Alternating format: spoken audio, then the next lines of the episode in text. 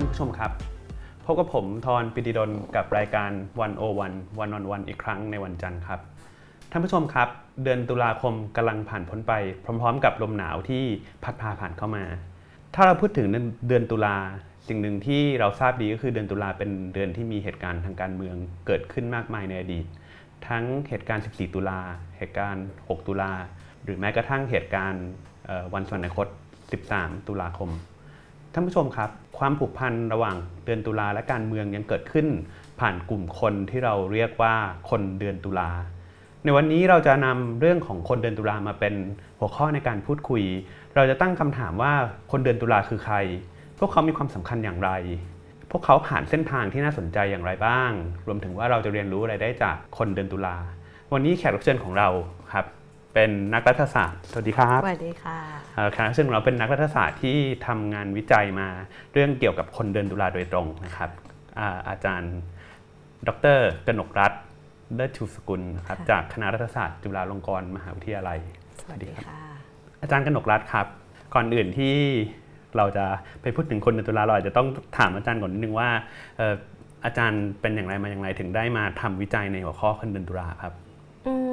จริง ๆ ตอนเริ่มต้นเนี่ยนะคะไม่ได้จะทำเรื่องคนเดือนตุลา แต่ว่าตอนแรกดิฉันจริงสนใจเรื่องความสัมพันธ์ระหว่างการเมืองภาคประชาชนกับภาครัฐครับสนใจว่าตอนช่วงที่ฉันอยู่ซักมหาวิทยาลัยเนี่ยช่วงประมาณ ทศวรรษ 2530 เนี่ย ถ้าจันทรจำได้ จะเป็นช่วงเวลาที่มีการเติบโตขึ้นของขบวนการการเมืองภาคประชาชนนะคะครับก็คือมีการเติบโตของสมัชชาคนจน ขบวนเกินเคลื่อนไหว คือต่อต้านเขื่อนอะไรอย่างเงี้ย กลุ่มอนุรักษ์สิ่งแวดล้อมเอ่อในขณะนั้นเนี่ยก็มีงานวิจัยจำนวนมากที่สนใจเรื่องพวกนี้ครับโดยฉันสิ่งที่ฉันเริ่มต้นสนใจก็คือว่านอกจากการเติบโตของการเมืองภาคประชาชนแล้วเนี่ยเรายังเห็นการเปลี่ยนแปลงของรัฐด้วยครับ ก็คือรัฐเองก็เริ่มปรับตัวในการมีปฏิสัมพันธ์กับขบวนการการเมืองภาคประชาชนนะคะครับผมในช่วงนั้นจริงๆฉันเริ่มต้นก็เลยสนใจว่า เอ๊ะอะไรคือความสัมพันธ์แบบใหม่ระหว่างรัฐที่ต้องอยู่คู่กับการเมืองภาคประชาชนที่มันเติบโตขึ้นครับผมเมื่อไปศึกษามากขึ้นเรื่อย ๆ แล้วสิ่งที่ฉันค้นพบก็คือว่าเฮ้ยไอความเชื่อมโยงระหว่างรัฐกับการเมืองภาคประชาชนเนี่ยมันมีคนกลุ่มหนึ่งค่ะอาจันทรที่อยู่ทั้งในภาครัฐ ภาคการเมืองแล้วก็อยู่ในการเมืองภาคประชาชนครับ สิ่งที่ฉันค้นพบก็คือ เอ้ย คนที่เป็นคนร่วมประวัติศาสตร์ในยุค 14 ตุลา 6 ตุลาเนี่ยอยู่ในทั้งสองภาคส่วน ทั้งการเมืองเศรษฐภาและการเมืองนอกสภาและเขาทำงานร่วมกันครับ มันก็เลยเป็นจุดเริ่มต้นที่ทำให้ฉันสนใจว่า เอ้ย เราจะไม่เข้าใจการเมืองไทยเลยนะเนี่ยถ้าเราไม่เข้าใจความสัมพันธ์ระหว่างคนเดือนตุลาในหลาย ๆ ภาคส่วนทั่วทั่วทั่วพื้นที่ทางการเมืองและสังคม ก็เลยเป็นจุดเริ่มต้นที่ทำให้ดิฉันเริ่มสนใจว่าเอ้ยคนเดือนตุลานี่มันมีบทบาทยังไงต่อการเมืองไทยครับจริงอาจารย์นำงานที่อาจารย์ทำเรื่องเกี่ยวกับคนเดือนตุลามาที่นี่ด้วยอาจจะให้ดูให้ผู้ชมดูนิดนึงนะครับค่ะครับผม ซึ่งก็มีตัวนี้นะครับ The Rise of the Octoberist ใช่ไหมครับ อาจารย์เป็นวิทยานิพนธ์ของอาจารย์วิทยานิพนใช่ธ์ปริญญาเอกค่ะเป็นวิทยานิพนธ์ปริญญาเอกครับ แล้วก็ยังมีอีก หลายชิ้นทีเดียวที่เป็นอ่อคืออันนี้เป็นเล่มภาษาฉบับภาษาอังกฤษนะนะคะสำหรับหลาย ๆ ท่านที่สนใจและอ่านภาษาอังกฤษได้เล่มนี้ก็จะเป็นเล่มเล่ม full version ก็คือมีรายละเอียดทั้งหมดเกี่ยวกับการเติบโตพัฒนาการความขัดแย้งของคนเดือนตุลา แต่ถ้าท่านใดเอ่ออยากจะอ่านเป็นภาษาไทยนะคะ ตอนนี้มีเป็นฉบับย่อ ๆ นะคะ เป็นฉบับนี้นะคะเพิ่งออกมาเพิ่งเปิดตัวไปเมื่อสัปดาห์ที่เอ่อเดือนที่แล้วนะครัคะบเดือผนมตุลาก็จะเป็นชื่อหนังสือชื่อปริทัศน์ คนเดือนตุลานะคะก็จะมีเอ่อบทคัดย่อเป็นบทย่อนะที่มาจากเล่มใหญ่ แล้วก็มีการอภิปรายร่วมกันของนักวิชาการอีกหลายภาคส่วนเลยนะคะก็อ่าเล่มนี้ก็พิมพ์โดยนะคะโครงการมูลนิธิตำราสังคมศาสตร์นะครัคะบก็คือถ้าใครสนใจก็ยังหาซื้อได้ที่สัปดาห์หนังสือแห่งชาติทั้งสองเล่มนะคะครับนี่เราเริ่มจากการขายหนังสือก่อใช่นเลยเราเริ่มแบบ hard sell เลยคค่ะรับอาผจามรย์ครับ จริงๆยังอยากชวนอาจารย์อีกเล็กน้อยเรื่องเกี่ยวกับที่มาที่ไปของการทำงานเรื่องคนเดือนตุลาอาจจะคือคนเราที่ทำเป็นเอกเนี่ยเราจะเอ่อมักจะมีเอ่อความรู้สึกว่าเรื่องที่เราทำมันต้องเชื่อมโยงกับเราในเอ่อครับผมคืออันนี้อาจจะเป็นความบังเอิญมากกว่านะคะคือดิฉันเองเนี่ยก็เป็นคนที่เป็นคนรุ่นลูกของคนเดือนตุลาอ่านะคะก็ดิฉันก็จะได้รับอิทธิพลจากการ บทเรียนทางประวัติศาสตร์ของคนเดือนตุลามาตั้งแต่เด็กครับแล้วก็ถ้าพูดถึงแรงบันดาลใจในวัยเด็กที่ทำให้ตัวเองสนใจการเมืองเนี่ยครับก็ปฏิเสธไม่ได้เลย มันผ่านการดูนิทรรศการ 14 ตุลาครับนิทรรศการดูภาพยนตร์ 6 ตุลา คุณครับพ่อคุณแม่เล่าเรื่องเดือนตุลานะคะ ก็ทำให้มันมีแบ็กกราวน์ของความเข้าใจว่าคนเหล่านี้เป็นคนที่มีความสำคัญในเชิงประวัติศาสตร์ครับ แต่ไม่เข้าใจว่าเขามีความสำคัญในปัจจุบันอย่างไรบ้างครับนั้นผมจุดเริ่มต้นแบบตรงนี้มันก็เลยทำให้ดิฉันเห็นภาพความเชื่อมโยงของภาพประวัติศาสตร์ในอดีต กับความสำคัญของพวกเขาในปัจจุบัน มันก็เลยยิ่งทำให้รู้สึกว่าเรื่องนี้มันเป็นเรื่องที่น่าตื่นเต้นมากในแง่ ที่เรารู้สึกว่าคนที่มันอยู่ในชุดประวัติศาสตร์ที่เราเรียนเนี่ย แต่สุดท้ายเขามันนั่งอยู่ในพื้นที่ทุกพื้นที่เนี่ยมันก็เลยทำให้ดิฉันสนใจคนพวกนี้ครับผมก็เป็นเรื่องใกล้ตัวด้วยใช่ครับค่ะผมใช่อะทีนี้เดี๋ยวเรามาสู่คำถามหลัก ๆคำถามแรกของเราเอ่อคนเดือนตุลาเนี่ยเอ่อหมายถึงอะไรครับ หมายถึงใครครับ อาจารย์อืมถ้าถามถึงคนรุ่นอาจารย์ทรอาจารย์ทรเกิดประมาณปีอะไรคะผมเกิดพศ 2525 ครับ 2525 นี่ครบ 200 ปี กรุงเทพมใช่หานครเกิดนะปีดิฉันจำได้ครบ200ปีกรุงเทพเกิดปี 2525เอ่อดิฉันเองเนี่ยเกิดปี 2519อ๋อเกิดในปีที่มีเหตุการณ์ 6 ตุลา ตอนนั้นอยู่ในท้องนะอายุประมาณครับ8-9 เดือนครับเอ่อดิฉันก็เกิดมาท่ามกลางเอ่อภาพที่ เดือนตุลาอยู่ในท่ามกลางความช่วงแรกของหลังเหตุการณ์ 6 ตุลาครับนะคะตอนนั้นเนี่ยคือที่ฉันพูดอย่างนี้เพราะว่าภาพของการอธิบายว่าอะไรคือคนเดือนตุลาเนี่ยในครับแต่ละช่วงประวัติศาสตร์ ช่วงพัฒนาการทางการเมืองเนี่ยมันจะมีความมันจะไม่เหมือนกันครับถ้าเป็นยุคในปัจจุบันที่ดิฉันกับจันทรโตแล้วเนี่ยนะหรือท่านผู้ฟังทางบ้านเนี่ยที่อายุสักเท่าๆดิฉันแล้วก็จันทรเนี่ยครับก็น่าจะเข้าใจว่าคนเดือนตุลาคือ คนที่ผ่านเหตุการณ์เดือนตุลาอืมทั้ง 14 ตุลาทั้ง 6 ตุลาครับแล้วเราผมก็เข้าใจว่าคนพวกนี้คือคนกลุ่มเดียวกันอืมใช่ไหมคะอาจารย์ทรครับ เราก็แยกไม่ออกว่าเป็นคนอะไรบ้าง เพราะมันมีงานจริงๆที่ฉันอ้างงานนี้ในงานของตัวเองด้วยนะคะ คือมันมีงานวิจัยของอาจารย์ธำรงศักดิ์นะคะอาจารย์ธำรงศักดิ์เนี่ยจริง ๆ เป็นบกหนังสือเล่มนี้ด้วยนะคะ เรื่องตุลาตุลานะคะรัฐและสังคมเล่มนี้นะคะ เป็นงานประวัติศาสตร์ในหลายแง่มุมเกี่ยวกับเดือนตุลางานอาจารย์ธำรงศักดิ์เนี่ยแกไปสำรวจคนรุ่นใหม่ค่ะอาจารย์ทรครับไปสำรวจว่าคนรุ่นใหม่เข้าใจว่าคนเดือนตุลาคือใครผลการสำรวจของแกสำรวจของแกออกมาก็คือว่า คนปัจจุบันเข้าใจว่า 14 ตุลากับ 6 ตุลาคือเรื่องเดียวกันอืมก็คือพูดง่ายๆถ้าเราอธิบายปัจจุบันให้คนรุ่นใหม่เข้าใจง่าย ๆ ก็คือ คนเดือนตุลาก็คือคนที่ผ่านประวัติศาสตร์ 14 ตุลาและ 6 ตุลาครับอันนี้นี่คือความอืมความเข้าใจที่ง่ายใช่ๆที่สุดนะนะคะครับผมเพราะว่าถามว่าจริงไหมในแง่หนึ่งมันก็จริงครับแต่ถ้าเกิดเราจะทำความเข้าใจจริงว่าคนเดือนตุลาคืออะไรเนี่ยนะคะครับดิฉันคิดว่าในงานของดิฉันเนี่ยข้อค้นพบก็คือว่า คนเดือนตุลาเนี่ยคือกลุ่มคนที่พยายามจะสร้างอัตลักษณ์ร่วมกันผ่าน Imagine คือครับอัตลักษณ์ที่เขาสร้างและจินตนาการมันขึ้นมาว่าเขาคือคนเดือนตุลา ทั้งที่ในความเป็นจริงเขาคือคนที่มีความหลากหลายมากนะคะอืมตั้งแต่คนที่เราแบ่งได้หลากหลายแบบมากนะคะจันทรครับแบ่งจากชุดประวัติศาสตร์เนี่ยเราเห็นทั้งคน 14 ตุลาและคน 6 ตุลา ที่แตกต่างกันมากนะคะครับแตกต่างกันทั้งในเชิงอุดมการณ์ทางการเมืองครับแตกต่างกันทั้งในเชิงชุดมีส่วนร่วมทางประวัติศาสตร์อืมคแตรับกต่างกันทั้งชุดประสบการณ์ในแต่ละห่วงทางการเมืองดิครัฉับนลองลองพูดสั้นๆก่อนนะคะ ในแง่ของอุดมการณ์ทางการเมืองเนี่ยถ้าหลายท่านเอ่ออ่านแบบเรียนปกติอะนะอ่านแบบเรียนที่ดิฉันก็เรียนมาแบบนั้นเนี่ยเราก็จะเห็นประวัติศาสตร์คน 14 ตุลาครับ ใช่ไหมคือ 14 ตุลาคือวันที่ขบวนการนิสิตนักศึกษานะคะขอรูปแรกนะคะ 14 ตุลาเนี่ยคือวันที่ขบวนการนักศึกษาประสบความสำเร็จในการระดมมวลชนลุกขึ้นมาจำนวนมหาศาลนะคะเป็นครั้งแรกในประวัติศาสตร์การเมืองไทยลุกขึ้นมาต่อต้านระบอบเผด็จการถนอมประพาสนะคะนักศึกษากลุ่มนี้เนี่ยจริง ๆ มีความหลากหลายทางอุดมการณ์มากนะคะมีทั้งกลุ่มที่ เรียนรู้แนวคิดแบบเสรีนิยมนะคะซึ่งตอนนั้นแล้วก็แนวคิดแบบฝ่ายซ้ายใหม่ครับนะคะแล้วก็แนวคิดแบบเอ่อฝ่ายซ้ายแบบ socialist นะคะก็มีหลากหลายมาก โดยเฉพาะในช่วงแรกนะคะที่ที่มันเป็นช่วงรอยต่อระหว่าง กับความสำเร็จของขบวนการต่อต้านสงครามในยุโรป แล้วก็อเมริกาในช่วงยุคทศวรรษ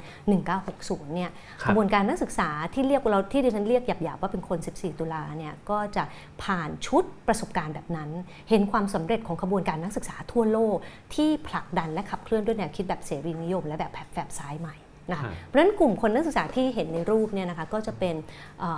กลุ่มคนที่มีความหลากหลายทางอุดมการณ์มาก ครับ อันนี้เป็น กลุ่มหนึ่งที่เรารู้จักนะคนคนเดือนตุลาคือผู้ที่ผ่านเหตุการณ์ 14 ตุลา แต่เมื่อกี้ยังมีอีกกลุ่มหนึ่งก็คือกลุ่ม 6 ตุลา ใช่ค่ะ ขอรูปต่อไปนะคะ หลังเหตุการณ์ 14 ตุลาเนี่ยนะคะ โดยเฉพาะคนที่ดิฉันอยากอาจจะเริ่มต้นว่าเข้าปีน้องใหม่ประมาณปี 251617 ก็จะเป็นคนที่เติบโตขึ้นหลังชัยชนะของกระบวนการนิสิตนักศึกษา อันนี้คุณจะเห็นนะว่าก็ต่างกันละ ในช่วงแรกเนี่ยคน 14 ตุลาเนี่ยจะเติบโตท่ามกลางยุคเผด็จการ ไม่ขบวนการนิสิตนักศึกษายังไม่ประสบความสำเร็จเขาต่อสู้ผ่านการประสบการณ์ในชุดแรกนะคะ ส่วนคนที่เรียกว่าคน 6 ตุลาเนี่ยเติบโตหลังขบวนการนักศึกษาประสบความสำเร็จแล้ว คนส่วนใหญ่เข้าเป็นน้องใหม่มหาวิทยาลัยปี 251617 นะคะเขาจะเติบโตท่ามกลางการเมืองที่เป็นบรรยากาศพิเศษมากนะจันทร์ช่วงปี 2516 ถึง 2519 3 ปีนั้นเนี่ย เป็นปีที่ดิฉันคิดว่าคนรุ่นพวกเราเนี่ยจินตนาการไม่ได้เลย ถึงชัยชนะของประชาชนใช่นักศึกษา นักศึกษามีบทบาททางการเมืองอย่างกว้างขวางมากนะคะ มีข่าวแบบดิฉันอ่านงานเจอว่านักศึกษาแกนนำนักศึกษาเนี่ยยกหูโทรศัพท์ถึงนายกรัฐมนตรีได้เลยนะคะจันทร์หมายถึงถ้าเกิดมีนโยบายบางอย่างที่พวกเขาไม่เห็นด้วย หรือต้องการจะปรึกษาหาหรือพวกนี้คือนักศึกษาเนี่ยมีบทบาท กว้างขวางมาก เพราะฉะนั้นขบวนการนักศึกษาในช่วงหลัง 6 หลัง 14 ตุลาเนี่ย คนกลุ่มนี้จึงเติบโตท่ามกลางอุดมการณ์ที่ค่อนข้างจะเข้มข้น มีกระบวนการในการจัดตั้งที่เข้มข้นมากขึ้น มีความเป็นอันหนึ่งอันเดียวกันในแง่ของการจัดตั้งมากขึ้น และที่สำคัญก็คือการเติบโตขึ้นของแนวคิดแบบฝ่ายซ้ายแบบเมาอิสนะคะ ก็เราก็จะเห็นว่ากลุ่มคน 14 ตุลาซึ่งหลากหลายทางอุดมการณ์นะคะและเขาก็มีการฟอร์มตัวกันแบบหลวมๆในช่วงก่อนหน้านั้นเนี่ยกับคน 6 ตุลาที่มีชุดอุดมการณ์ที่ค่อนข้างจะเข้มข้นแล้วก็มีการจัดตั้งแบบที่ท่านอ่านในงานนี้ฉันก็พยายามไปสัมภาษณ์การจัดตั้งเนี่ยมันก็จะมีการจัดตั้งแบบ ถ้าคนรุ่นเราก็เรียกแบบ direct cell แบบ cell unit นะคะก็จะมีการจัดตั้งกันเป็นแบบกลุ่มย่อยๆ เพื่อที่จะเพื่อที่จะ ทำให้เกิดการระดมมวลชนในขบวนการนักศึกษานะคะเพราะฉะนั้นในแง่ของอุดมการทางการเมืองเนี่ยก็มีความแตกต่างและความเข้มข้นแตกต่างกัน ทั้งสองกลุ่มนี้ก็มีการปะทะหมายถึงว่ามีความขัดแย้งกันในเชิงจุดยืนทางการเมือง และแนวคิดในเรื่องการจัดตั้งมานับตั้งแต่ช่วงหลัง 14 ตุลาค่ะ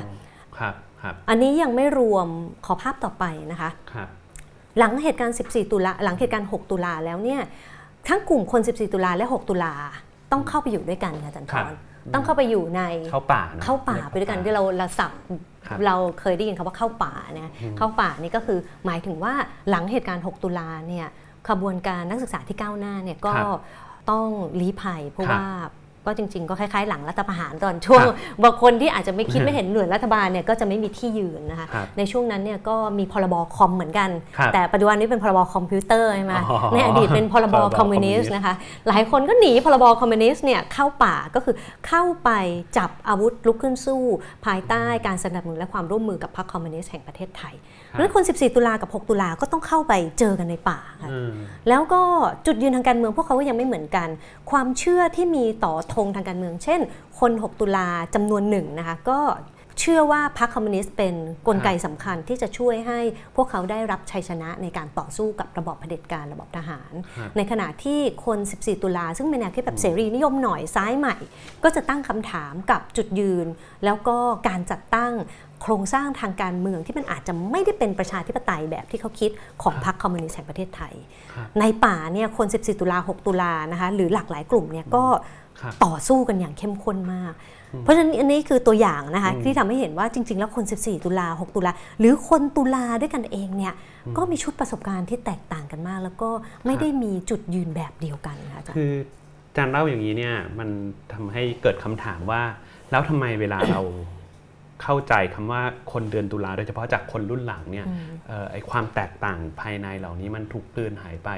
ในมุมของคนนอกอืมครับผมมันมี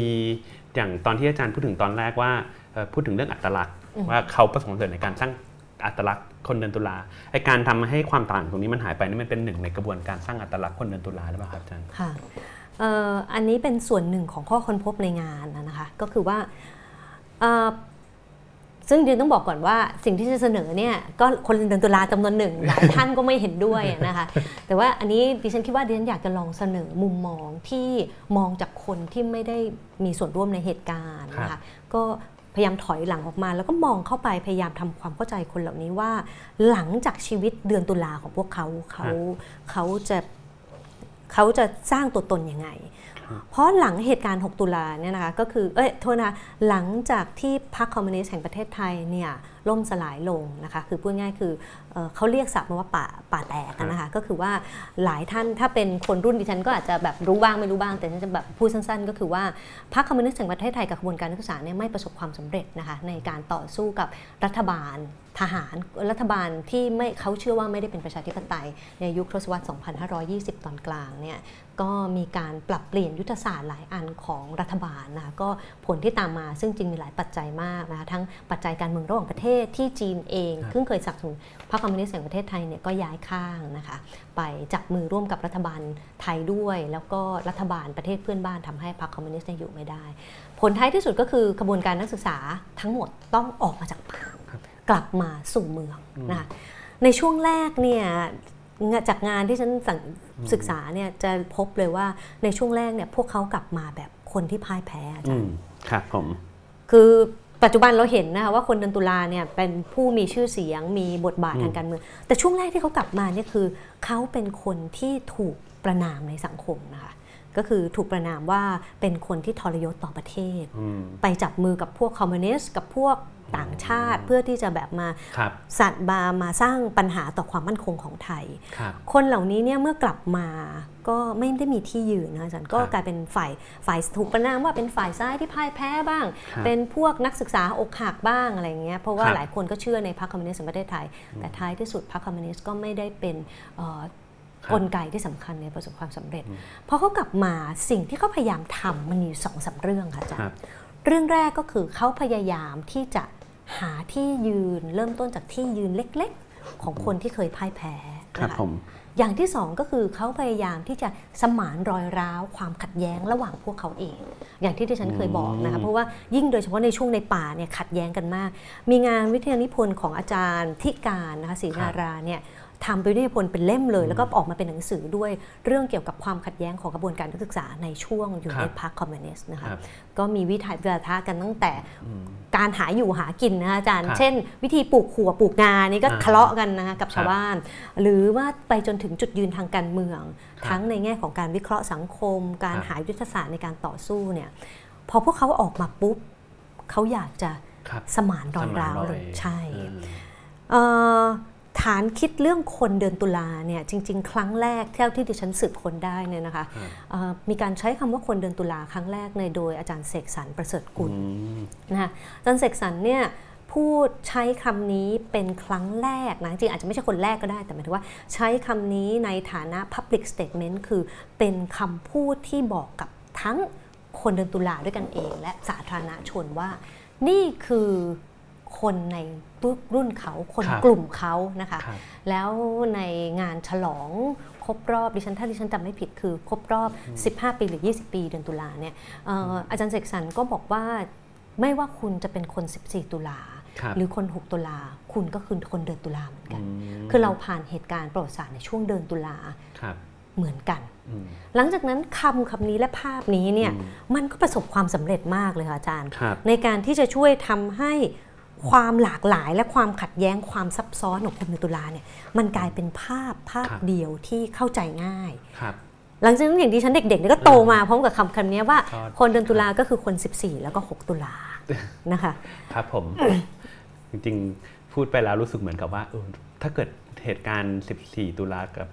เหตุการณ์ 6 ตุลา มันไม่ได้เป็นเดือนเดียวกัน มันอาจจะเกิดแต่มันความมันอาจจะยากเหมือนกันเป็มันอาจจะแบบว่ยาก อ๋อ ก็เป็นคนเดือนกันยา คนเดือนตุลา ใช่ ครับผมอ๋อ โอเคครับ มีหลายท่านนะถามดิฉันคือเวลาที่ฉันไปพูดเนี่ยถามว่าเอ๊ะอย่างคำว่า October เนี่ยดิฉันคิดเองหรือเปล่าเนี่ยไม่ใช่นะครับในเหตุการณ์การเมืองระดับโลกเนี่ยมันมีการใช้เดือนเนี่ยนะคะอาจารย์ในการที่จะไปอธิบายขบวนการมวลชนในหลากหลายที่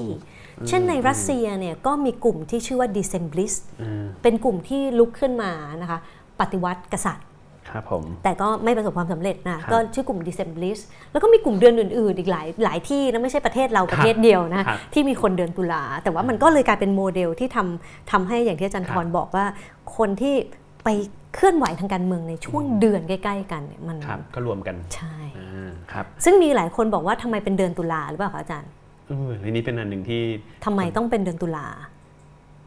คือจริงๆตอนนี้ก็เดือนตุลาอยู่ ใช่ครับผม เดือนตุลาเนี่ยมันเป็นฤดูการสอบนะคะอ๋อเด็กคือในเขายุคนั้นแต่แต่ปัจจุบันเนี่ยไม่ใช่เดือนตุลาแล้วนะครับแต่ว่าตอนนั้นตอนเหตุการณ์ 14 ตุลาก็เหมือนกันนะมันก็อืมเห็นภาพเออมันเกิดอันนี้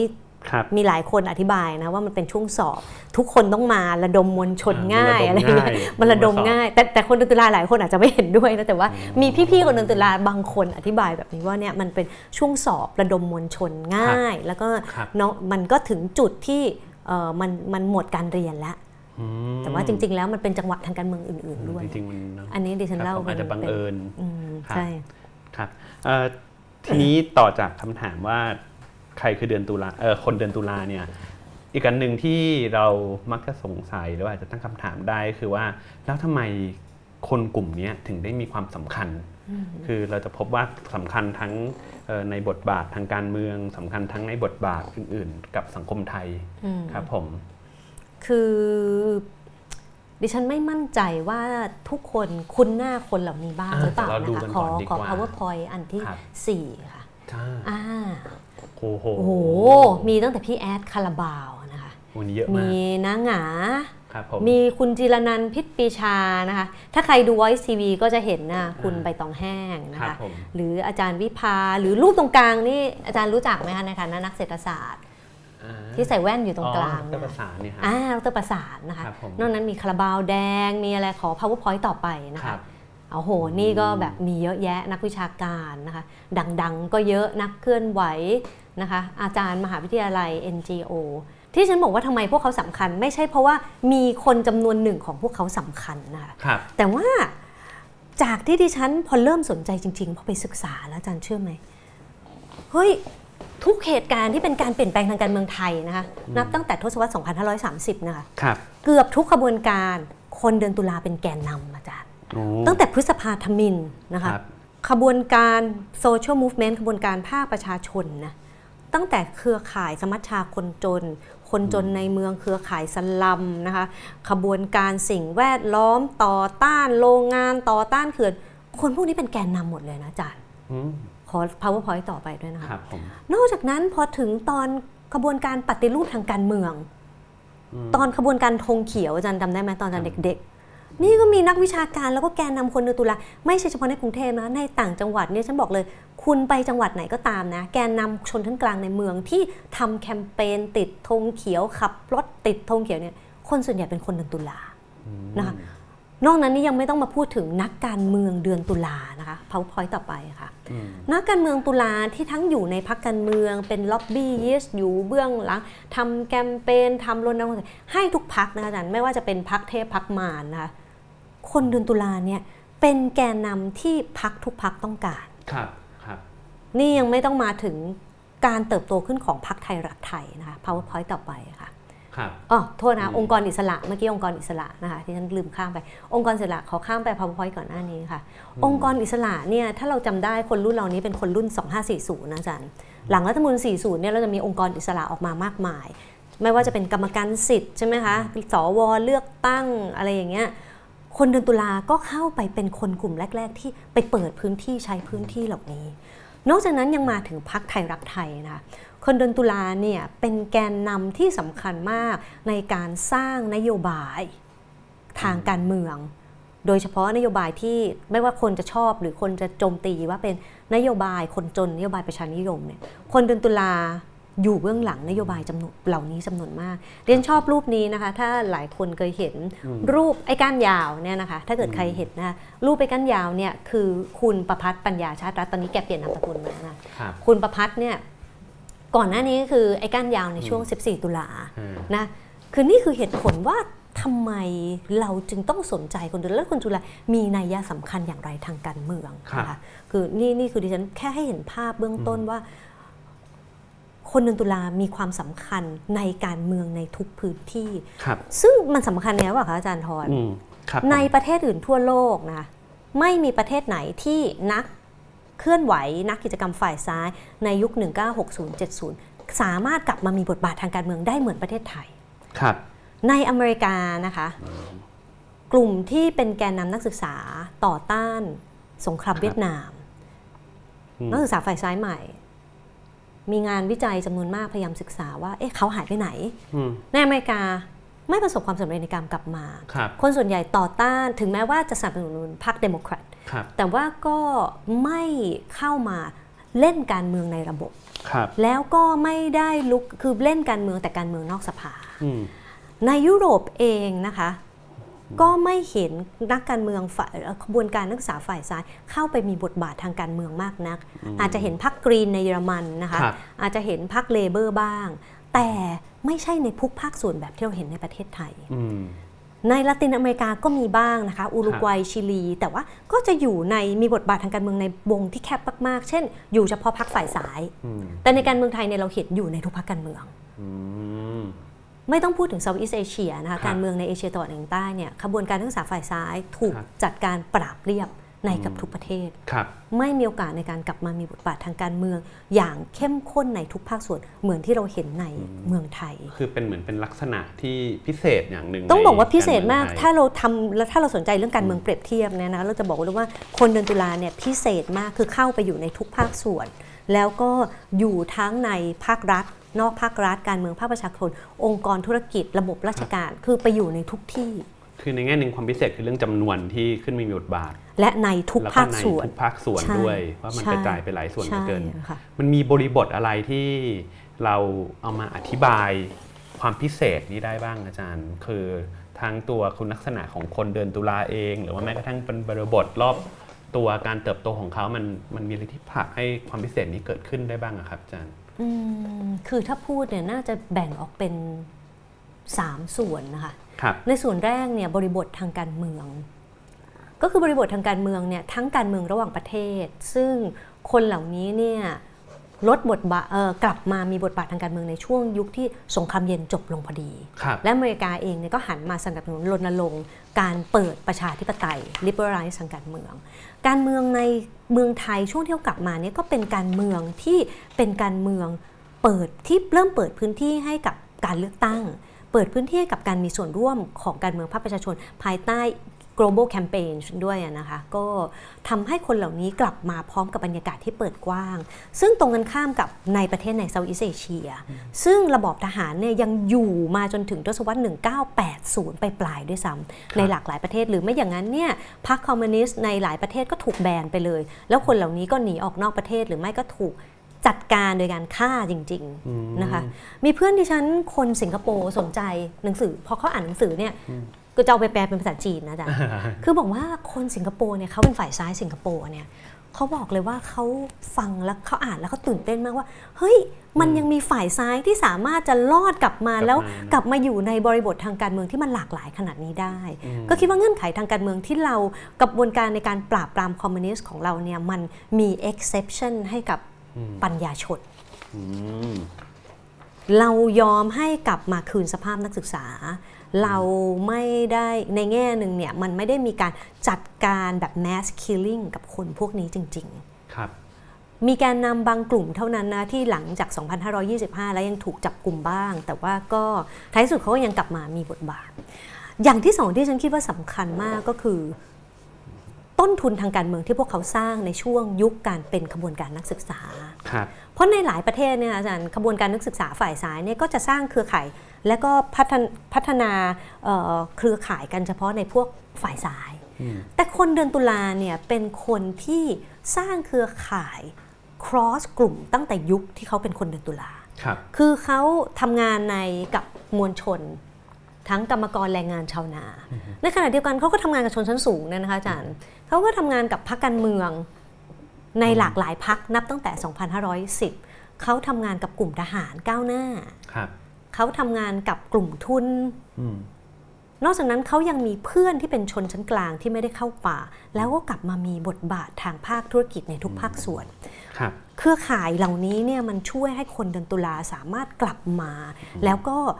กลับมาลื้อฟื้นพื้นที่และบทบาททางการเมืองของเขาได้ครับนอกจากนั้นทักษะอันนี้สำคัญมากนะอาจารย์ในการทำความเข้าใจคนเดือนตุลา ซึ่งเขาไม่เหมือนคนรุ่นพวกเรานะครับคือแล้วคือคนเดือนตุลาเนี่ยมีทักษะทางการเมืองที่พิเศษมากก็คืออตั้งแต่ช่วงเป็นนิสิตนักศึกษา อย่างพวกเราเนี่ยอย่างมากก็ทำงานเคลื่อนไหวทางการเมืองก็เฉพาะประเด็นบางประเด็น แต่คนเดือนตุลาเนี่ยทำงานรณรงค์การเมืองตั้งแต่ประเด็นชาวบ้านครับทำงานรณรงค์ครับ เข้าร่วมพักการเมืองครับอย่างเข้มข้นนะอาจารย์อืมเข้าป่าทำงานกับคนในชนบทอืมทำงานประเมินงานทางการเมืองทำงานเป็นสื่อสารมวลชนทำงานมีทักษะการรณรงค์ทางการเมืองที่เข้มข้นและหลากหลายมากครับพอเขากลับมาเนี่ยเขาคือคนที่กลายเป็นคนที่ทุกพักการเมืองต้องการครับอาจารย์เอาง่าย ๆ กลับมาปุ๊บเขียนสปีชการเมืองก็เป็นอืมหาเสียงก็เป็นค รับรณรงค์ทางการเมืองก็เป็นทำมวลชนก็เป็นนะคะ ไปร่างนโยบายก็เป็นเพราะครับก็เคยร่างมาแล้วครับหรือถ้าคุณเป็นในภาคเอกชนนะคะอืมคนพวกนี้เนี่ยเข้าไปปุ๊บเนี่ยทำงาน PR เก่งมากอืมดิฉันสัมภาษณ์อาจารย์ท่านหนึ่งนะคะครับแต่ก่อนเนี่ยอยู่ที่บริษัทเซ็นทรัลเข้าไปถึงถ้าใครเคยได้ยินแคมเปญแบบลดกระหน่ำ summer sale เคยได้ยินไหมคะ ลดกระหน่ำ summer sale คุณทั้งท่านผู้ชมทางครับ้าบนผมอันนี้ก็เป็นแคมเปญแบบสโลแกนที่พวกอดีตฝ่ายซ้ายเข้าไปทำงานในภาคธุรกิจนะครับคือเขาถูกฝึกให้ต้อง conceptual คือต้องฝึกฝึกให้ให้งาน propaganda หรืองานรณรงค์ของพรรคครับทำงานศิลปะวัฒนธรรมเขียนสโลแกน แต่งบทละคร แต่งเพลง คือคนพวกนี้ทำงานมาสารพัดแบบในการทำงานกับมวลชนมาอย่างเข้มข้นครับเพราะฉะนั้นเมื่อพวกเขากลับมาเนี่ยทุกภาคส่วนต้องการเขาอืมทุกภาคการเมืองอ้าแขนรับเขาครับ มหานอกอันนี้ยังไม่ต้องพูดถึงภาคธุรกิจและมหาวิทยาลัยหรือสื่อมวลชนอืมที่ต้องการคนแบบนี้ที่เข้าใจการเมืองนะคะ เขียนงานเป็นทำงานข่าวได้รู้จักคนตั้งแต่นักการเมืองไปจนถึงชาวบ้านในระดับรากหญ้าเพราะฉะนั้นคือดิฉันคิดว่าเขาเป็นแบบ unique group of generation อาจจะมีหลายคนที่บอกว่ามันไม่จริงอะชนชั้นสูงเดี๋ยวนี้ก็ทำงาน PR เก่งนะคะอืมมีมีมีมีท่านผู้ฟังทางบ้านเขียนมาบอกว่าเฮ้ยจริง ๆ ชนชั้นสูง หรือคนทำงานบริษัท PR สมัยนี้ก็เขาไม่ใช่เป็น unique group แต่ดิฉันคิดว่ามันหายากนะคนรุ่นที่ เข้าใจมวลชนมาก ๆ ในขณะที่ก็เข้าใจชนชั้นสูงด้วยครับเคยทำงานกับทั้งสองฝ่ายมาฝ่ายใช่ดิฉันก็เลยคิดว่าอันนี้ก็เป็นเงื่อนไขหนึ่งที่ทำให้พวกเขากลับมามีบทบาททางการเมืองครับอย่างเข้มข้นมาก นี่ยังไม่รวมสปิริตของความเป็นอืมคนที่สนใจและต้องการมีส่วนร่วมทางการเมืองตลอดเวลาครับนะคะครับประเด็นสุดท้ายสั้น ๆ ก็คือไอ้ความเป็นคนเดือนตุลาที่ดิฉันบอกว่าเขาประสบความสำเร็จเนี่ย คนเดือนตุลาเนี่ยจากภาพเดิมที่เป็นฝ่ายซ้ายผู้พ่ายแพ้นะคะอาจารย์ครับเขาก็ประสบความสำเร็จในการกลับมาสร้างอัตลักษณ์ใหม่ คือทำให้ประวัติศาสตร์เดือนตุลาเป็นประวัติศาสตร์ประชาธิปไตยอืมมันมีความกระบวนการเท่าที่ฉันคือดิฉันพยายามไปสังเกตดูการงานฉลองในแต่ละปีนะงานลำลึก 14 ตุลา 6 ตุลาเนี่ยเราจะเห็นภาพพัฒนาการของความพยายามในการสร้างอัตลักษณ์ของพวกเขา เช่น การชู ประวัติศาสตร์ 14 ตุลาแล้วเชื่อมครับกับประวัติศาสตร์ประชาธิปไตยอื่นอืมๆเช่นการเอา 14 ตุลาเข้าไปเป็นส่วนหนึ่งของการเปลี่ยนแปลงจาก 2475 ครับ 14 ตุลาพฤษภาทมิฬครับมาจนถึงสมัชชาคนจนครับมันเห็นการสร้าง narrative หรือการเล่าเรื่องทางประวัติศาสตร์แบบ อีกแบบหนึ่ง ซึ่งสำหรับพวกเราปัจจุบันมันเป็น mainstream ไปแล้วนะใช่ใช่มันเป็นมันเป็นประวัติศาสตร์กระแสหลักแต่ยุคก่อนหน้าเนี้ยประวัติศาสตร์ 14 ตุลามันไม่ใช่ประวัติศาสตร์ อะไรที่มันประสบความสำเร็จแบบนี้นะคะ นอกจากนั้นยังมีการ drop out element ที่มันเป็น element องค์ประกอบของความเป็นซ้ายเนี่ยครับโทนดาวลงครับโดยพูดถึงมันน้อยลงอ่านนะคะซึ่งก็ทำให้ผลที่ตามมาก็คือ พวกเราก็เป็นผลผลิตของครับชุดประวัติศาสตร์แบบเนี้ยเราก็เข้าใจว่าอืมอ้าวก็ คนเดือนตุลาก็คือนักครับสู้ประชาธิปไตยอ่าไม่ใช่เหรอครับภาพความเป็นซ้ายก็น้อยลงแต่ผลมันทำให้เขาได้รับการตอบรับจากคนที่ไม่ใช่คนเดือนตุลาครับอืมอ้าวใคร ๆ ก็รักประชาธิปไตยใช่ใช่ไหมคะ ถึงแม้บางฝ่ายอาจจะก่อนหน้านี้ไม่ได้ชอบพวกเขา เพราะมองพวกเขาเป็นฝ่ายซ้ายเป็นคอมมิวนิสต์แต่ว่าในความสำเร็จในการสร้างตัวเองให้กลายเป็นนักต่อสู้เพื่อประชาธิปไตยเนี่ยมันก็ทำให้ภาคส่วนอื่นๆ ไม่ว่าจะเป็นนักการเมืองที่ไม่ได้เป็นฝ่ายซ้าย กลุ่มธุรกิจก็เข้ามามีส่วนร่วมครับมันมีงานช่วงฉลอง 30 ปีหรือ 44 เดือนตุลาเนี่ยนะคะกรรมการที่อยู่ในงานเนี่ยอาจารย์เป็นมีตั้งแต่แบบจีราที่วัดมีตั้งแต่แบบสแบบโอ้โหมีแต่คนที่มาจากครับ ภาคส่วนที่อืมดิฉันยังงงว่ามันเกี่ยวอะไรกับคนเดือนตุลาแต่นั่นครับสำหรับดิฉันในฐานะคนที่ศึกษาเรื่องเขาเนี่ยมันคือความสำเร็จของพวกเขาในการเชื่อมตัวเองกับครับคนนอกกลุ่มเดือนตุลาที่เหมือนกับกลายเป็นขวัญใจมหาชนอ่าใช่โอ้โหอาจารย์ใช้คำนี้ใช่เขากลายเป็นอย่างน้อยๆดิฉันก็เป็นเขาก็เป็นขวัญดิฉันเป็นขวัญใจครับผมเขาเป็นขวัญใจของดิฉันแต่นะแต่ภาพนี้จริง ๆ ก็อย่างที่อาจารย์บอกว่ามันต้องลดทอนอะไรหลายอย่างมากเลย ใช่ครับผมอืม ผมสงสัยนิดนึงอาจารย์ครับ คือ แล้วถ้าเกิดเรามองการขึ้นมาของคนเดือนตุลาเนี่ยในแง่นึงเมื่อกี้อาจารย์พูดถึงโอเคบริบทต่างๆ มากมาย มันเป็นเพราะว่าเขาคืออยู่กับบริบทอย่างที่เป็นก็คือเขาเป็นช่วงของที่เขาเป็นนักศึกษาเนี่ยคนชั้นกลางยังมีไม่มากนะแล้วก็เป็นกลุ่มที่กำลังเติบโตทางเศรษฐกิจขึ้นมาอย่างรวดเร็ว รวมถึงว่าหลังจาก นั้นมาบริบทการเปลี่ยนแปลงประชาธิปไตยก็ทำให้ทุกคนอยากได้ขวัญใจมหาชนที่ที่เป็นวีรชนประชาธิปไตยเช่นกันใช่มันมันเป็นบริบทเหล่านี้หลัก ๆ เลยที่ปั้นตัวเขาขึ้นมาได้อย่างนี้ไหมฮะถ้าเราก็ดิฉันว่าประกอบกันทั้งตัวบริบท แล้วก็ความพยายามของพวกเขาที่จะสร้างที่ยืนครับในสังคมด้วยอืมคือพวกเขาก็ประสบความสำเร็จในการสร้างที่ยืนท่ามกลางบริบทที่เปลี่ยนแปลงไปด้วยนะคะในครับในแง่หนึ่งก็คือแต่มันประกอบกันทั้งสองส่วนนะคะแล้วมันมีคนที่ คืออาจจะแบบว่าโอเคพอพออัตลักษณ์คนเดือนตุลาเนี่ยมันกลายเป็นอัตลักษณ์ที่มีคุณค่า ทุกคนก็อาจจะแบบเกี่ยวบ้างไม่เกี่ยวบ้างก็ใช่ใช่ไปขอเกี่ยวหน่อยใช่ไหมฮะใช่ใช่ก็ครับผม ก็มันก็จะมีอย่างเช่นอะถ้าที่ฉันพูดนะ เช่นพักการเมืองหลายพักเนี่ยก็จะต้องมีคนเดือนตุลาประดับพักสักคนสองคน โดยเฉพาะยุคยุค 19 1990 นะยุค 2530 กว่าๆที่พักการเมืองจำนวนมากถูกมองหลายพักที่ถูกมองเป็นพักมารอาจารย์เคยเห็นไหมอ่าอ่าพักมารนะเช่นเอ่อ จริง ๆ เดี๋ยวนี้ก็ไม่ไม่มีอยู่แล้วนะพักการเมืองอยู่แล้วแบบนี้แต่อย่างเช่นครับพักที่เรียกว่าเป็นพักไม่ใช่พักฝ่ายก้าวหน้าแล้วกัน ถ้าหลายคนบอกประชาธิปัตย์เป็นพักก้าวหน้านะครับก็จะเช่นพักความหวังใหม่พักชาติไทยพักอะไรอย่างเงี้ยหรือพักขนาดกลางจำนวนมาก ก็จะต้องมีคนเดินตุลาไปแปะเอาไว้ แล้วก็จะเป็นสัญลักษณ์ของนักการเมืองรุ่นใหม่ครับผู้ ต่อสู้เพื่อประชาธิปไตยและมวลชนอย่างเงี้ยก็จะมีแบบเป็นนี้แบบ value ใช่ added ใช่เป็น value added ที่ต้องมีคนเดินตุลากับไปแปะอยู่บ้างอืมครับผมครับแต่ทีนี้พอบริบทเปลี่ยนเอ่อสิ่งหนึ่งที่เอ่อมักจะเป็นคำถามกับคนเดินตุลาก็คือ ในช่วงบริบทความขัดแย้งทางการเมืองที่ผ่านมาเนี่ยเราก็จะพบว่าจากอดีตภาพที่เป็นวีรชนประชาธิปไตย ต่อมาเรากลับพบว่าพวกเขากระจัดกระจายกันไปบน ความขัดแย้งที่เกิดขึ้น คือมันมีความแตกต่างระหว่างกลุ่มคนเดินตุลาที่อาจจะอยู่ในพรรคไทยรักไทยเอ่อแล้วก็กลุ่มคนเดินตุลาที่ขึ้นมารวมกับพันธมิตรประชาชนเพื่อประชาธิปไตย แล้วความแตกต่างนั้นก็ต่อมาเรื่อยๆ ถึงแม้กระทั่งในปัจจุบันก็ตาม เราก็ยังเห็นความแตกต่าง แล้วก็อาจจะเรียกว่าความแตกแยกใช่ในกลุ่มคนเดินตุลาเอง เราอธิบายไอ้ความแตกต่างแตกแยกภายในกลุ่มคนเดินตุลาเนี้ยเอ่อได้ว่ามันมาจากอะไรยังไงบ้างครับอาจารย์ ก็จริงๆอันนี้ก็เป็นจุดหนึ่งที่ทำให้ดิฉันค่อนข้างลำบากใจมากในช่วงตอนทำวิจัยนะคะเพราะว่าเรียนเริ่มทำวิจัยจริงๆอะคือช่วงที่คนเดินตุลาเริ่มทะเลาะและแตกแยกกันอืมนะคะขอภาพต่อไปนะคะเออตอนที่ฉันเริ่มเนี่ยคนเดินตุลาเริ่มแบ่งเป็นสองฝ่ายละครับ อย่างน้อยนะจริงๆก็แบ่งเป็นหลายฝ่ายมากนะคะมีทั้งคนเดินตุลาที่อย่างที่อาจารย์บอกเข้าไปอยู่ในขบวนการต่อต้าน ทักษิณก็ตั้งแต่พันธมิตรนะคะครับแล้วจนมาจนถึงกบปสนอกจากนั้นก็คนเดินตุลาอีกจำนวนหนึ่ง ก็ยังอยู่ในพักไทยรักไทยนะคะ powerpoint ต่อไปค่ะอันนี้ยังไม่รวมนะคะคนเดินตุลาที่แบบไม่เอาทั้งสองฝ่ายอีกนะคะครับซึ่งก็มีทั้งทูโนแบบหลายแบบมากนะคะก็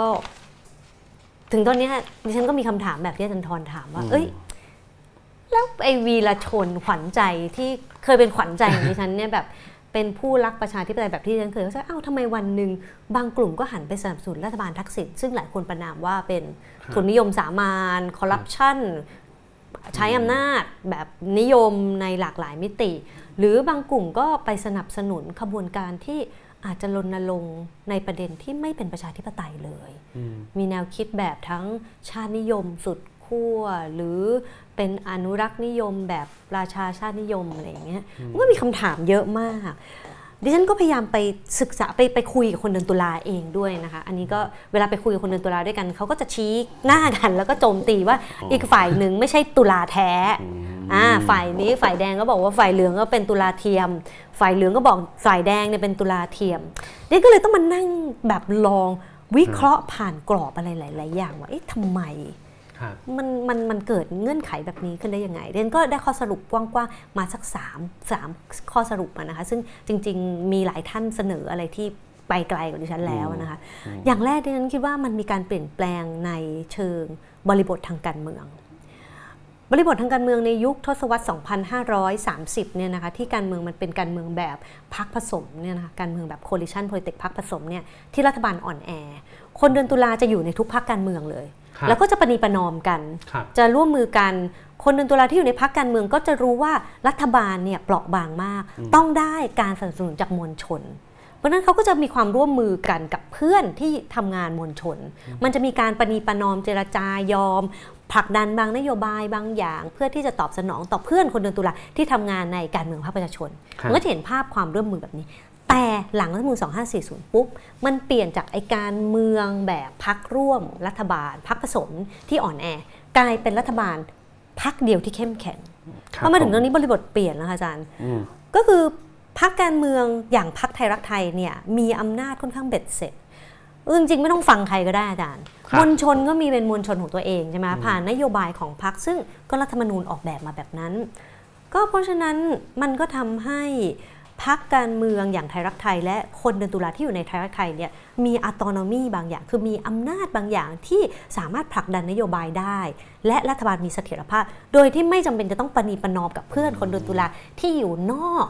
การเมืองครับในสภานอกพักตัวเองหรือนอกพักตัวเองอีกแล้วครับเพราะฉะนั้นอันนี้เป็นเงื่อนไขหนึ่งที่ฉันคิดว่าสำคัญมากในการทำความเข้าใจว่าทำไมความขัดแย้งคนเดือนตุลาที่ก่อนหน้านี้เคยประนีประนอมกันครับเคยพยายามต้องร่วมมือกันภายใต้เครือ โครงสร้างทางการเมืองแบบหนึ่ง ปัจจัยที่สองก็คือปัจจัยที่ฉันพูดมาตลอดก็คือ คนพวกนี้แตกต่างกันอยู่แล้วอืมคือเขาทะเลาะกันอยู่แล้วอะเขาไม่ได้คิดลงรอย โดยเฉพาะยิ่งความขัดแย้งที่เกิดขึ้น หลังยุคความเป็นคนเดือนตุลาไอ้ยหลังยุคตุลาหลังจากออกจากป่าแล้ว แต่ละคนก็เข้าไปอยู่ในภาคส่วนที่แตกต่างกันนะคะเข้าไปอยู่ในภาคธุรกิจ เข้าไปอยู่ในภาคการเมือง เข้าไปอยู่ในภาคประชาชน แต่ละคนก็มีฐานอุดมการณ์และฐานผลประโยชน์ที่แตกต่างกันมากเพ ราะฉะนั้นพอถึงจุดนี้ไอ้ความเป็นคนเดือนตุลาที่ก่อนหน้านี้มันเป็นกรอบกว้างๆที่รวมทุกกลุ่มที่ไม่แตกต่างกันเนี่ยรวมอยู่ได้เนี่ยมันกลายเป็นกรอบที่มันไม่สามารถจะใช้งานได้ละครับทุกคนก็แย่งชิงกลายเป็นการต่อสู้ในการ redefine คือการแย่งชิงการให้ความหมายใหม่ของคนเดือนตุลาคืออะไรครับ ฝ่ายที่อยู่ในฝ่ายไทยรักไทย ก็อธิบายและฝ่ายที่ต่อต้านรัฐประหาร ก็พยายามสร้างนิยามใหม่ผ่านคนเดือนตุลา ซึ่งหลายกลุ่มก็เอาไปอืมผูกกับ 6 ตุลาครับนะคะว่าจริง ๆ แล้วนิยามความเป็นคนเดือนตุลาที่แท้จริงก็ต้องเป็นอืมคนที่ต่อสู้ยืนหยัดเพื่อประชาธิปไตยครับต้องยืนหยัดต่อสู้เผด็จการต่อต้านอำนาจนิยมอืมอะแต่บางกลุ่มก็ที่เขาเช่นเข้าไปอยู่ในครับ ขบวนการเสื้อเหลือง ขบวนการต่อต้านทักษิณเนี่ยก็สร้างความหมายใหม่ว่า จริง ๆ แล้วนี่ก็คือคนเดือนตุลานะอืมคนเดือนตุลาที่ต่อสู้กับอำนาจเผด็จการของทักษิณครับต่อสู้กับทุนนิยมสามานครับต่อสู้กับอำนาจที่ ช่อฉนของรัฐบาลที่ครับมาถึงแม้มาจากการเลือกตั้งก็ตามอืมมันก็เป็นการต่อสู้กันของคนเดือนตุลาที่ใช้คำเดือนตุลาใช้ไอ้อดีตที่ความเป็นเดือนตุลาเนี่ยในการต่อสู้กันครับนั้นพอมาถึงจุดนี้เนี่ยไอ้กรอบกว้างๆของความเป็นคนเดือนตุลาที่มันหลวมหลวมๆเนี่ยมันครับ มันไม่ฟิตและต่อความขัดแย้งและความหลากหลายของพวกเขาอืมอืมเพราะฉะนั้นอันนี้เป็นภาพที่ฉันคิดว่ามันเป็น 3 ปัจจัยที่ครับที่ที่พอจะช่วยในการทำความเข้าใจว่าทำไมคนพวกนี้จึงกลับผันกลับมาทะเลาะกันในเมื่อการเมืองมันเป็นพูดง่ายๆคือเราเข้าใจเขาไม่พออมเราคิดว่าเขาเหมือนกันหมด เขาไม่แตกต่างกัน แล้วพอเมื่อเขากลับมาทะเลาะกัน เราก็แปลกใจว่าอ้าวทำไมคนเดือนตุลาที่เป็นคนขบวนการนักศึกษาที่ต่อสู้ประชาธิปไตยเขาจึง อาจจะไม่เอาประชาธิปไตยแล้วอ่าหรืออาจจะแบบทำไมถึงหันไปใช้อุดมการณ์แบบเช่น กษัตริย์นิยม ชาตินิยม บางคนใช้1นึฟ้องเพื่อนกันเอง ซึ่งมันร้ายแรงมากอะไรอย่างเงี้ยซึ่งครับดิฉันก็เลยคิดว่า อ๋อ จริง ๆ แล้วอาจจะต้องเข้าใจถึงความขัดแย้งในอดีตและที่มันพัฒนาใหม่ของเขาด้วยค่ะถ้าพูดอย่างนี้มันเหมือนกับเอ่อในแง่หนึ่งเขาผ่านกระบวนการเริ่มจากการสร้างอัตลักษณ์ แล้วก็กระบวนการที่อัตลักษณ์มันมีคุณค่าอะทุกคนก็ใช้ แล้วพอถึงจุดหนึ่งก็กลายเป็นกระบวนการแย่งชิง แย่งชิงอัตลักษณ์ตัวนั้นใช่เพราะว่าเอ่อก็อยู่กันคนละฝักฝ่ายทางการเมืองก็แย่งชิงตรงนั้น คือถามนิดนึงว่าถ้าเกิดเรามองอย่างนี้เนี่ยมันเป็นกระบวนการที่โดยทั่วไปการอยู่ดีไปสร้างอัตลักษณ์ให้คนเอ่อที่เป็นกระบวนการที่หน่วยทางการเมืองอันใดอันหนึ่งมา สุดท้ายมันก็จะเกิดอย่างนี้อยู่ดีไหมอาจารย์ อืมก็จริง ๆ ต้องบอกว่า movement ต่างๆ โดยเฉพาะการสร้างอัตลักษณ์เนี่ยมันมีไดนามิกตลอดเวลาอาจารย์ครับในบางช่วงอัตลักษณ์แบบ inclusive แบบเนี้ยนะคะแบบครับที่รวมกันเพื่อให้ได้คนที่มีความหลากหลายมาก ๆ มาเพื่อสร้างมวลชนเนี่ยมันก็อาจจะทำให้ movement ประสบความสำเร็จในช่วงบางช่วงครับใช่ไหมคะครับแต่บ่อยครั้งที่เมื่อมันประสบความสำเร็จแล้วเนี่ยเมื่อเราต้องมาเจรจากันว่าสรุปใครคืออมคนที่มีอำนาจครับเหนือในการ คุมขบวนการนั้นเนี่ยอืมมันก็ไอแนวคิดไอกรอบแบบ inclusive แบบเนี้ยก็มักจะเผชิญปัญหาแล้วก็ถูกอืมสังเคราะห์อันนี้มีตัวอย่างหลายเช่นขบวนการอะต่อต้านทักษิณอย่างเงี้ยนะครัคะบเอ่อในช่วงต้นเนี่ยก็มีความพยายามในการใช้แนวคิดแบบ inclusive ถ้าคุณจำได้ครับในช่วงพันธมิตรเนี่ยก็รวมคนหลากหลายแบบมากอ่าใช่ไหมคะใช่แต่พอถึงเวลาประสบความสำเร็จ เช่นครับตอนที่คุณอภิสิทธิ์ได้เป็นนายกครับอ้าวตอนนี้ก็ต้องก็ต้องแย่งชิงกันแล้วว่าสรุปอืมใครจะเข้าไปมี อำนาจในภาครัฐจริงครับๆประชาธิปัตย์ก็บอกว่า อ้าว เราชนะเลือกตั้งในขณะที่ องค์ประกอบอื่น ๆ ที่ก่อนหน้านี้อาจจะรวมกันก็อาจจะตั้งคำถามว่าอ้าวทำไมมีนโยบายหลายอันที่ประชาธิปัตย์ไม่ยอมตอบสนองต่อ เช่น เขาพระวิหารอย่างเงี้ยกลุ่มครับหลายกลุ่มในพันธมิตรก็หรือในขบวนการต่อต้านสินก็อาจจะไม่เห็นด้วย ก็นำมาซึ่งความขัดแย้งนั่นคือพพลวัตมัน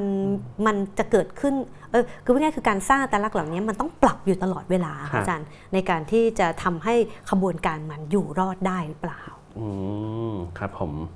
ทีนี้มันจะมีอีกคำถามหนึ่งที่ขอโยงมากับตอนแรกที่อาจารย์อธิบายว่า จริงมันมีความต่างระหว่างคน 14 ตุลากับคน 6 ตุลา พอมาถึงช่วงการแตกแยกของคนเดือนตุลาเนี่ย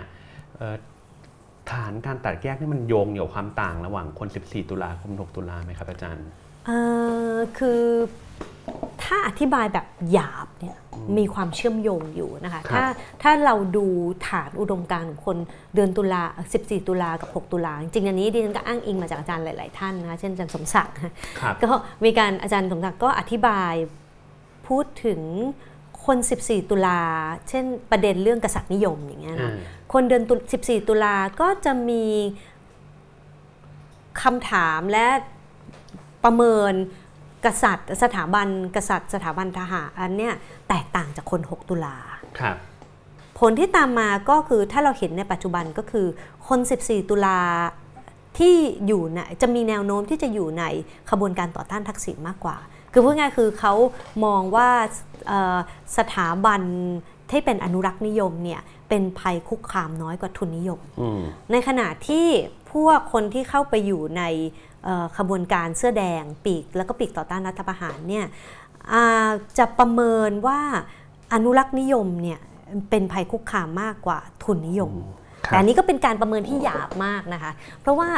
อย่างที่จะบอกอาจารย์ไปแล้วว่า อุดมการณ์ของทั้งคนเดือนตุลาทั้ง 14 ตุลา 6 ตุลา มันก็มีพัฒนาการต่อหลังจากที่เขาออกมาจากป่าแล้ว ในยุคที่เราเรียกว่า post activist life อะนะคะก็คืออชีวิตหลังการเป็นนักกิจกรรมเคลื่อนไหวครับเมื่อเขากลับเข้ามาอยู่ใน กลุ่มการเมืองใหม่ affiliation ทางสังคมแบบใหม่ ๆ เขาก็มีการเปลี่ยนแปลงทางอุดมการณ์ไปอืมเพราะฉะนั้นความขัดแย้งในปัจจุบันมันคงจะไม่สามารถอธิบายได้เฉพาะความแตกต่างระหว่าง 14 ตุลากับ 6 ตุลาแต่มีหลายกรณีที่อธิบายได้ครับค่ะครับผมเอ่อไอตรงที่อาจารย์อธิบายว่ามันมีความเปลี่ยนแปลงด้วยในในช่วงหลังที่พวกเขาออกมาสู่การเมืองอีกครั้งหนึ่งเอ่อตรงนี้เนี่ยเราพอจะ พูดในแนวที่ว่าจริง ๆ แล้วเนี่ยคนเดือนตุลาเขาเขาเปลี่ยนไปมาก อย่างนี้ได้ไหมครับ จากที่เขาเคยเป็นหลังจากเขาออกมาสู่ คือบางทีเราจะเห็นความย้อนแย้งอะไรบางอย่างในกลุ่มคนที่เคยมีบทบาททางการเมืองอยู่ เช่นเหมือนกับคนที่เคยเแต่งตัวเป็นพรรคคอมมิวนิสต์ แต่ว่าตอนหลังกลายเป็นพรรคคอมมิวนิสต์ที่ออกมา เอ่อเป็นเรียกร้องบทบาทสถาบันกษัตริย์อะไรอย่างเงี้ยครับคือเหล่านี้มันเป็นความเปลี่ยนแปลงที่เกิดขึ้นภายหลังหรือว่าตั้งแต่เริ่มแรกเนี่ยเขาก็งงๆของเขาอยู่แล้ว ก็มีทั้งสองคำตอบนะคะอาจารย์ คือคำตอบแบบว่าเขาเปลี่ยนไป อันนี้ก็อธิบายได้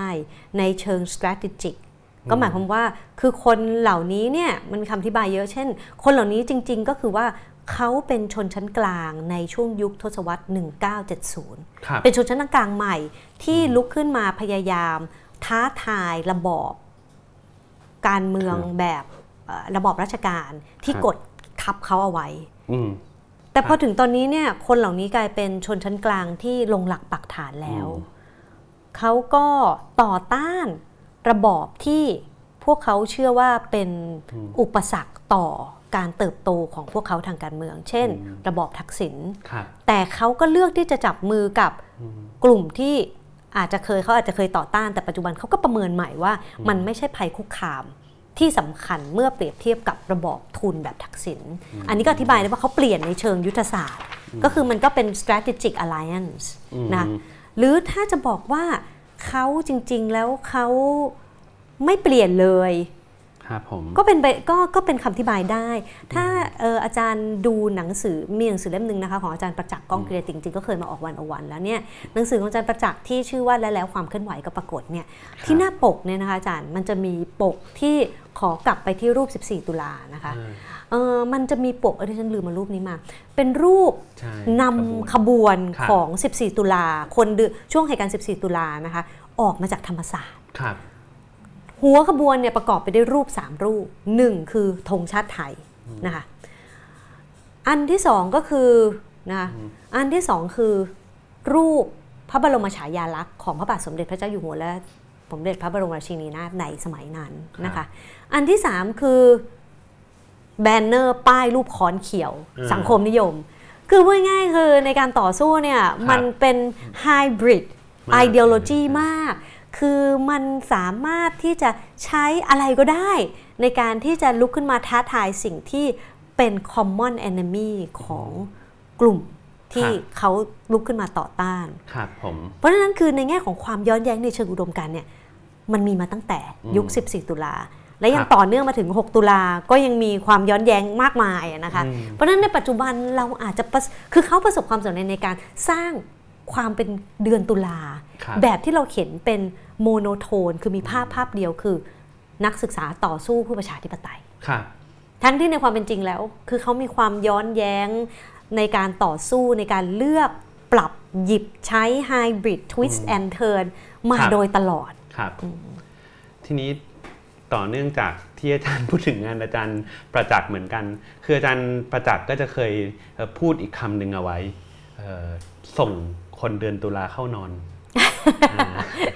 จริงครับผมๆคำคำพูดนี้นี่จริงๆคนเดือนตุลาหลายท่านก็รู้สึกน้อยใจน้อยใจน้อยใจครับว่าแบบครับเขาผมหกสิบนี่ยังไม่ยังแอคทีฟทางการเมืองยันะคิดคะทางการมือะไรอย่างเงี้ยแต่ทีนี้ที่มันน่าสนใจก็คือว่า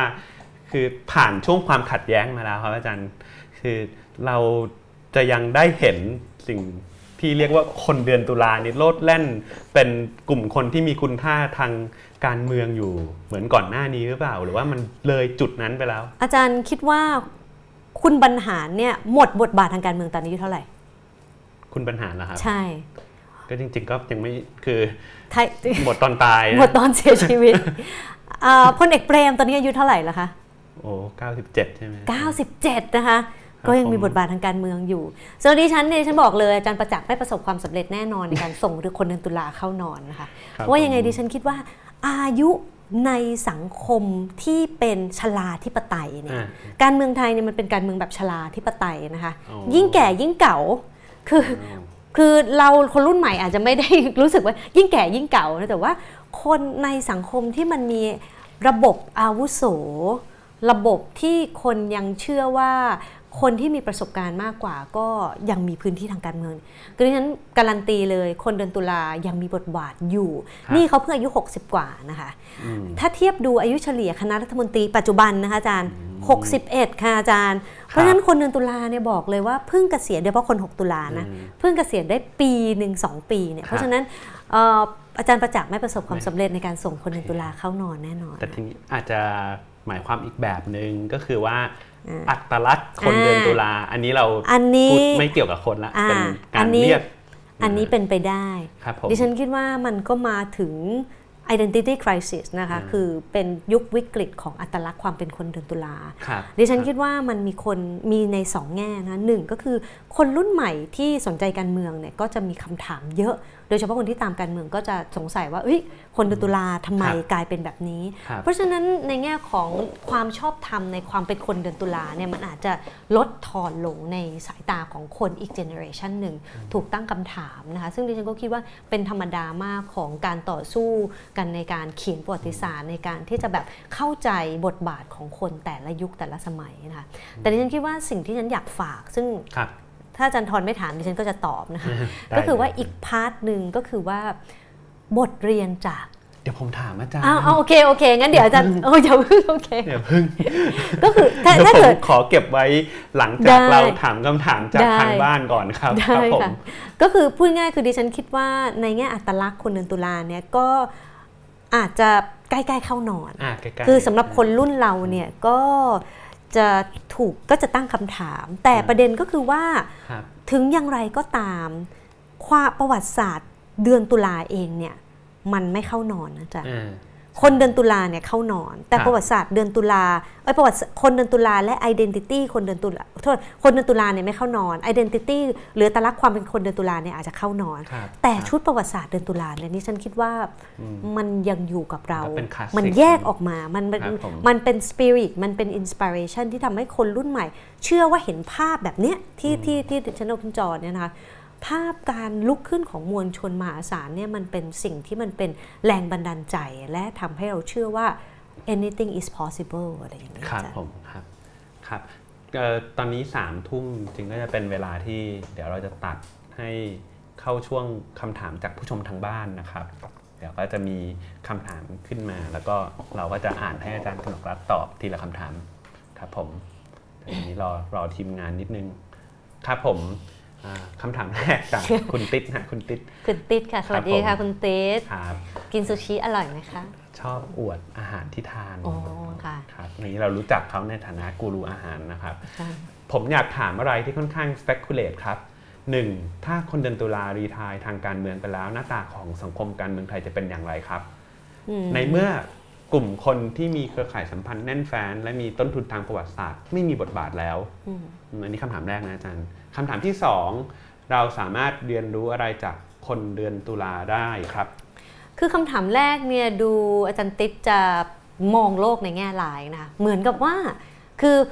คำถามเนี่ยเหมือนกับมี assumption หรือข้อสมมติฐานว่าเครือข่ายความสัมพันธ์ของเดือนตุลาและต้นทุนทางประวัติศาสตร์เนี่ยมันเป็นสิ่งที่สังคมไทยขาดไม่ได้ครับใช่ไหมคือถ้าอ่านฟังคำถามแบบนี้นะเหมือนเป็นสิ่งที่ขาดไม่ได้แต่ฉันคิดว่าไม่มีคนเดือนตุลาเนี่ยมันจะเปลี่ยนโฉมหน้าทางการเมืองไทยนะคะไปเป็นสังคมที่แบบไม่ต้องมีเครือข่ายแบบเดิมมันก็จะทำให้เกิดสังคมที่สร้างความสัมพันธ์ของ คือพูดจริงๆนะคะอาจารย์มันมันก็จริง ๆ ถ้าเรามองแบบเครือข่ายแบบคนเดือนตุลามันก็คือดิฉันก็มองว่าจริงๆ มันก็ค่อนบางบางบางบางช่วงนะมันก็เป็นพาร์ทอนแอนด์คล i นเหมือนกันนะมันก็เป็นอืมชุดแบบระบบอุปถัมภ์แบบหนึ่งอยู่เหมือนกันนะคะมันก็ยังไม่ใช่เป็น professional connection มันยังไม่ใช่เป็น merit based นะคะมันไม่ใช่เป็น meritocracy นะคะมันยังเป็นความสัมพันธ์แบบ old school boy network อะครับมันเป็นแบบเพื่อนโรงเรียนที่กินนอนหัวหกก้นผิดอยู่ด้วยกันในป่าอืมมันก็มีความผูกพันกันอย่างลึกซึ้ง มันไม่ได้อยู่บนฐานของ efficiency หรืครัอบประสิทธิภาพอะไรนะคะ ซึ่งดิฉันท่านมองดิฉันคิดว่าถ้ารีทายเป็นจริงดิฉันคิดว่าเราจะเห็นโฉมหน้าการเมืองไทยในอีกมิติหนึ่งอืมดิฉันคิดว่ามันจะน่าสนใจมากครับแล้วคนรุ่นใหม่ก็จะมาพร้อมทักษะและต้นทุนทางการเมืองแบบใหม่ ซึ่งดิฉันคิดว่าตอนนี้ปัญหาก็คือสังคมไทยมันก็ถูกผูกขาดโดยโดยคนเดือนตุลาในแง่ของ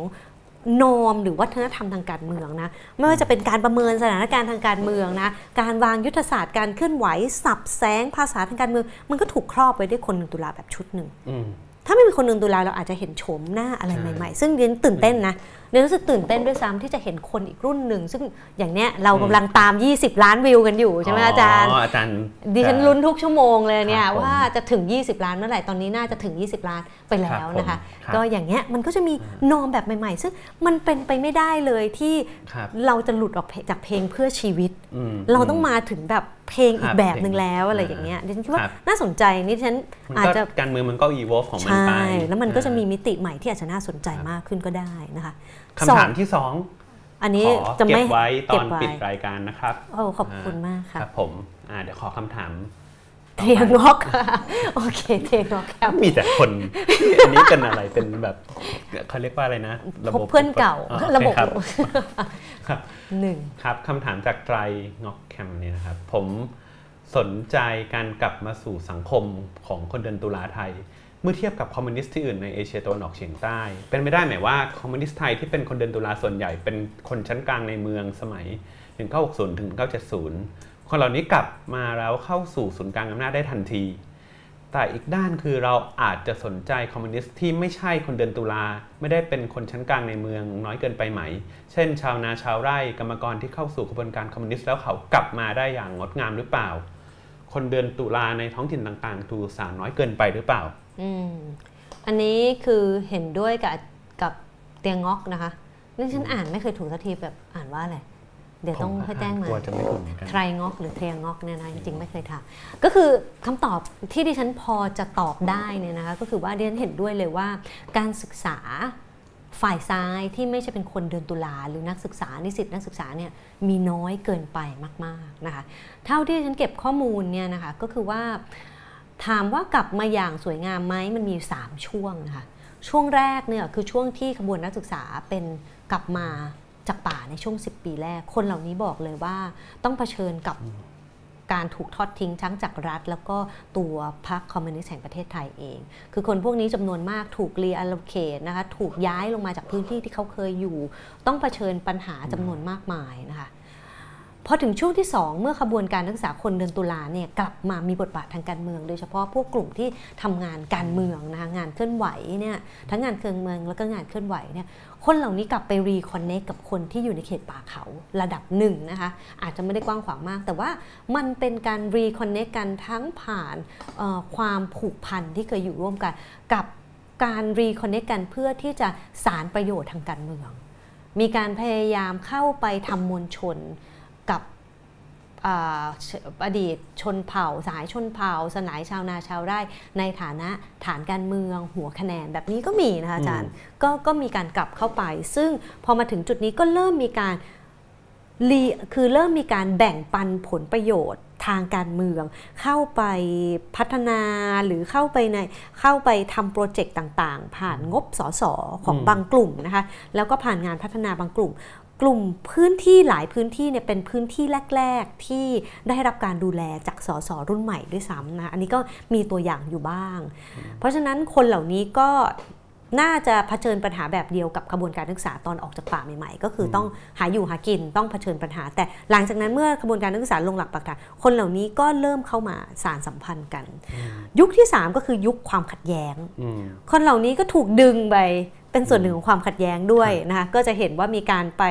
ระดมอดีตสหายอืมในเขตป่าเขาชาวนาเข้ามาสร้างความชอบธรรมให้กับขบวนการทั้งเสื้อแดงเสื้อเหลืองอะนะคะซึ่งทำให้เป็นคำถามต่อจากอาจารย์ทรว่า เอ้ย แปลกใจมากใส่หมวกดาวแดง แต่ก็ไปยืนอยู่ในฝ่ายที่อาจจะถูกวิพากษ์วิจารณ์ว่าเป็นฝ่ายอนุรักษ์นิยมนะครับก็เรียนคิดว่าไอ้เครือข่ายความสัมพันธ์แบบนี้มันก็ค่อนข้างจะมี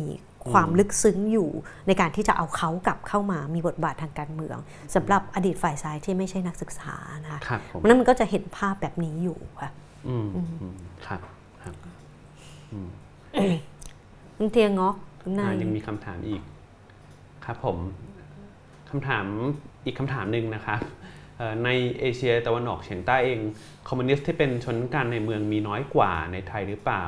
นี่ทำให้เกิดคำถามต่อไปว่าสัดส่วนประชากรคอมมิวนิสต์ในไทยและประเทศอื่นในเอเชียตะวันออกเฉียงใต้มันต่างกันมากหรือเปล่าเอ่อสัดส่วนประชากรคอมมิวนิสต์ในไทยและประเทศอื่นๆในเอครัเชียบเอเชียตะวันออกเฉียงใต้ดิฉันลองเปรียบเทียบแบบประเทศที่มีพรรคคอมมิวนิสต์ใหญ่มากอ่าฮะเช่นประเทศอินโดนีเซียครับครับอย่างเงี้ยมวลชนที่เป็นมวลชนชนชั้นกลางเอ่อ ดิฉันคิดว่าในยุคเมื่อเทียบเท่ากันเนี่ย1970 เนี่ย น่าจะมีชนชั้นกลางไม่มาก พอๆกันอะคือมีไม่มาก แต่มวลชนพรรคคอมมิวนิสต์เนี่ย บอกเลยว่าประเทศอื่นๆ ใน Southeast Asia เนี่ย ส่วนใหญ่มีมากกว่าประเทศไทยทั้งนั้นอืมนะคะ ทั้งในอินโดนีเซีย ในฟิลิปปินส์นะคะ อันนี้ไม่ต้องพูดถึงในคอมมิวนิสต์จีนในมาลายูนะคะ ซึ่ง spread through ทั้งแบบสิงคโปร์อะไรอย่างนี้ด้วยเนี่ยครับถ้าเทียบโดยสัดส่วนนี้ฉันคิดว่าประเทศใหญ่ ๆ อย่างอินโดนีเซีย ฟิลิปปินส์จะมีเยอะกว่ามากอืม เพราะว่ามันคือการระดมมวลชนที่ทำโดยรัฐเองด้วยซ้ำเช่นซูการโนครับภายใต้ซูการโนเนี่ยเอ่อถึงแม้ว่าซูการโนจะแบบเราก็ดีมันถกเถียงกันได้ว่าซูการโนจริงๆ เป็นฝ่ายซ้ายแค่ไหนครันะบก็อาจจะเป็นฝ่ายซ้ายแต่ปากอะไรเงี้ยแต่ว่ายังไงก็ตามการเติบโตของพรรคคอมมิวนิสต์โดยเฉพาะคอมมิวนิสต์ภายใต้กระบวนการตอนช่วงก่อนสงครามโลกครั้งที่ 2 และช่วงสงครามโลกครั้งที่2นะคะที่เป็นขบวนการที่สำคัญในการที่จะแบบต่อสู้กับเอ่อครับ ฝ่ายอักษะกับญี่ปุ่นด้วยเนี่คยรับที่ถูกระดมโดยทั้งหลากหลายกลุ่มเนี่ยแล้วก็กลายมันทำให้ได้รับการติดอาวุธอืมอย่างจริงจังครับซึ่งพรรคคอมมิวนิสต์แห่งประเทศไทยเนี่ยในช่วงสงครามโลกครั้งที่สองเนี่ยอืม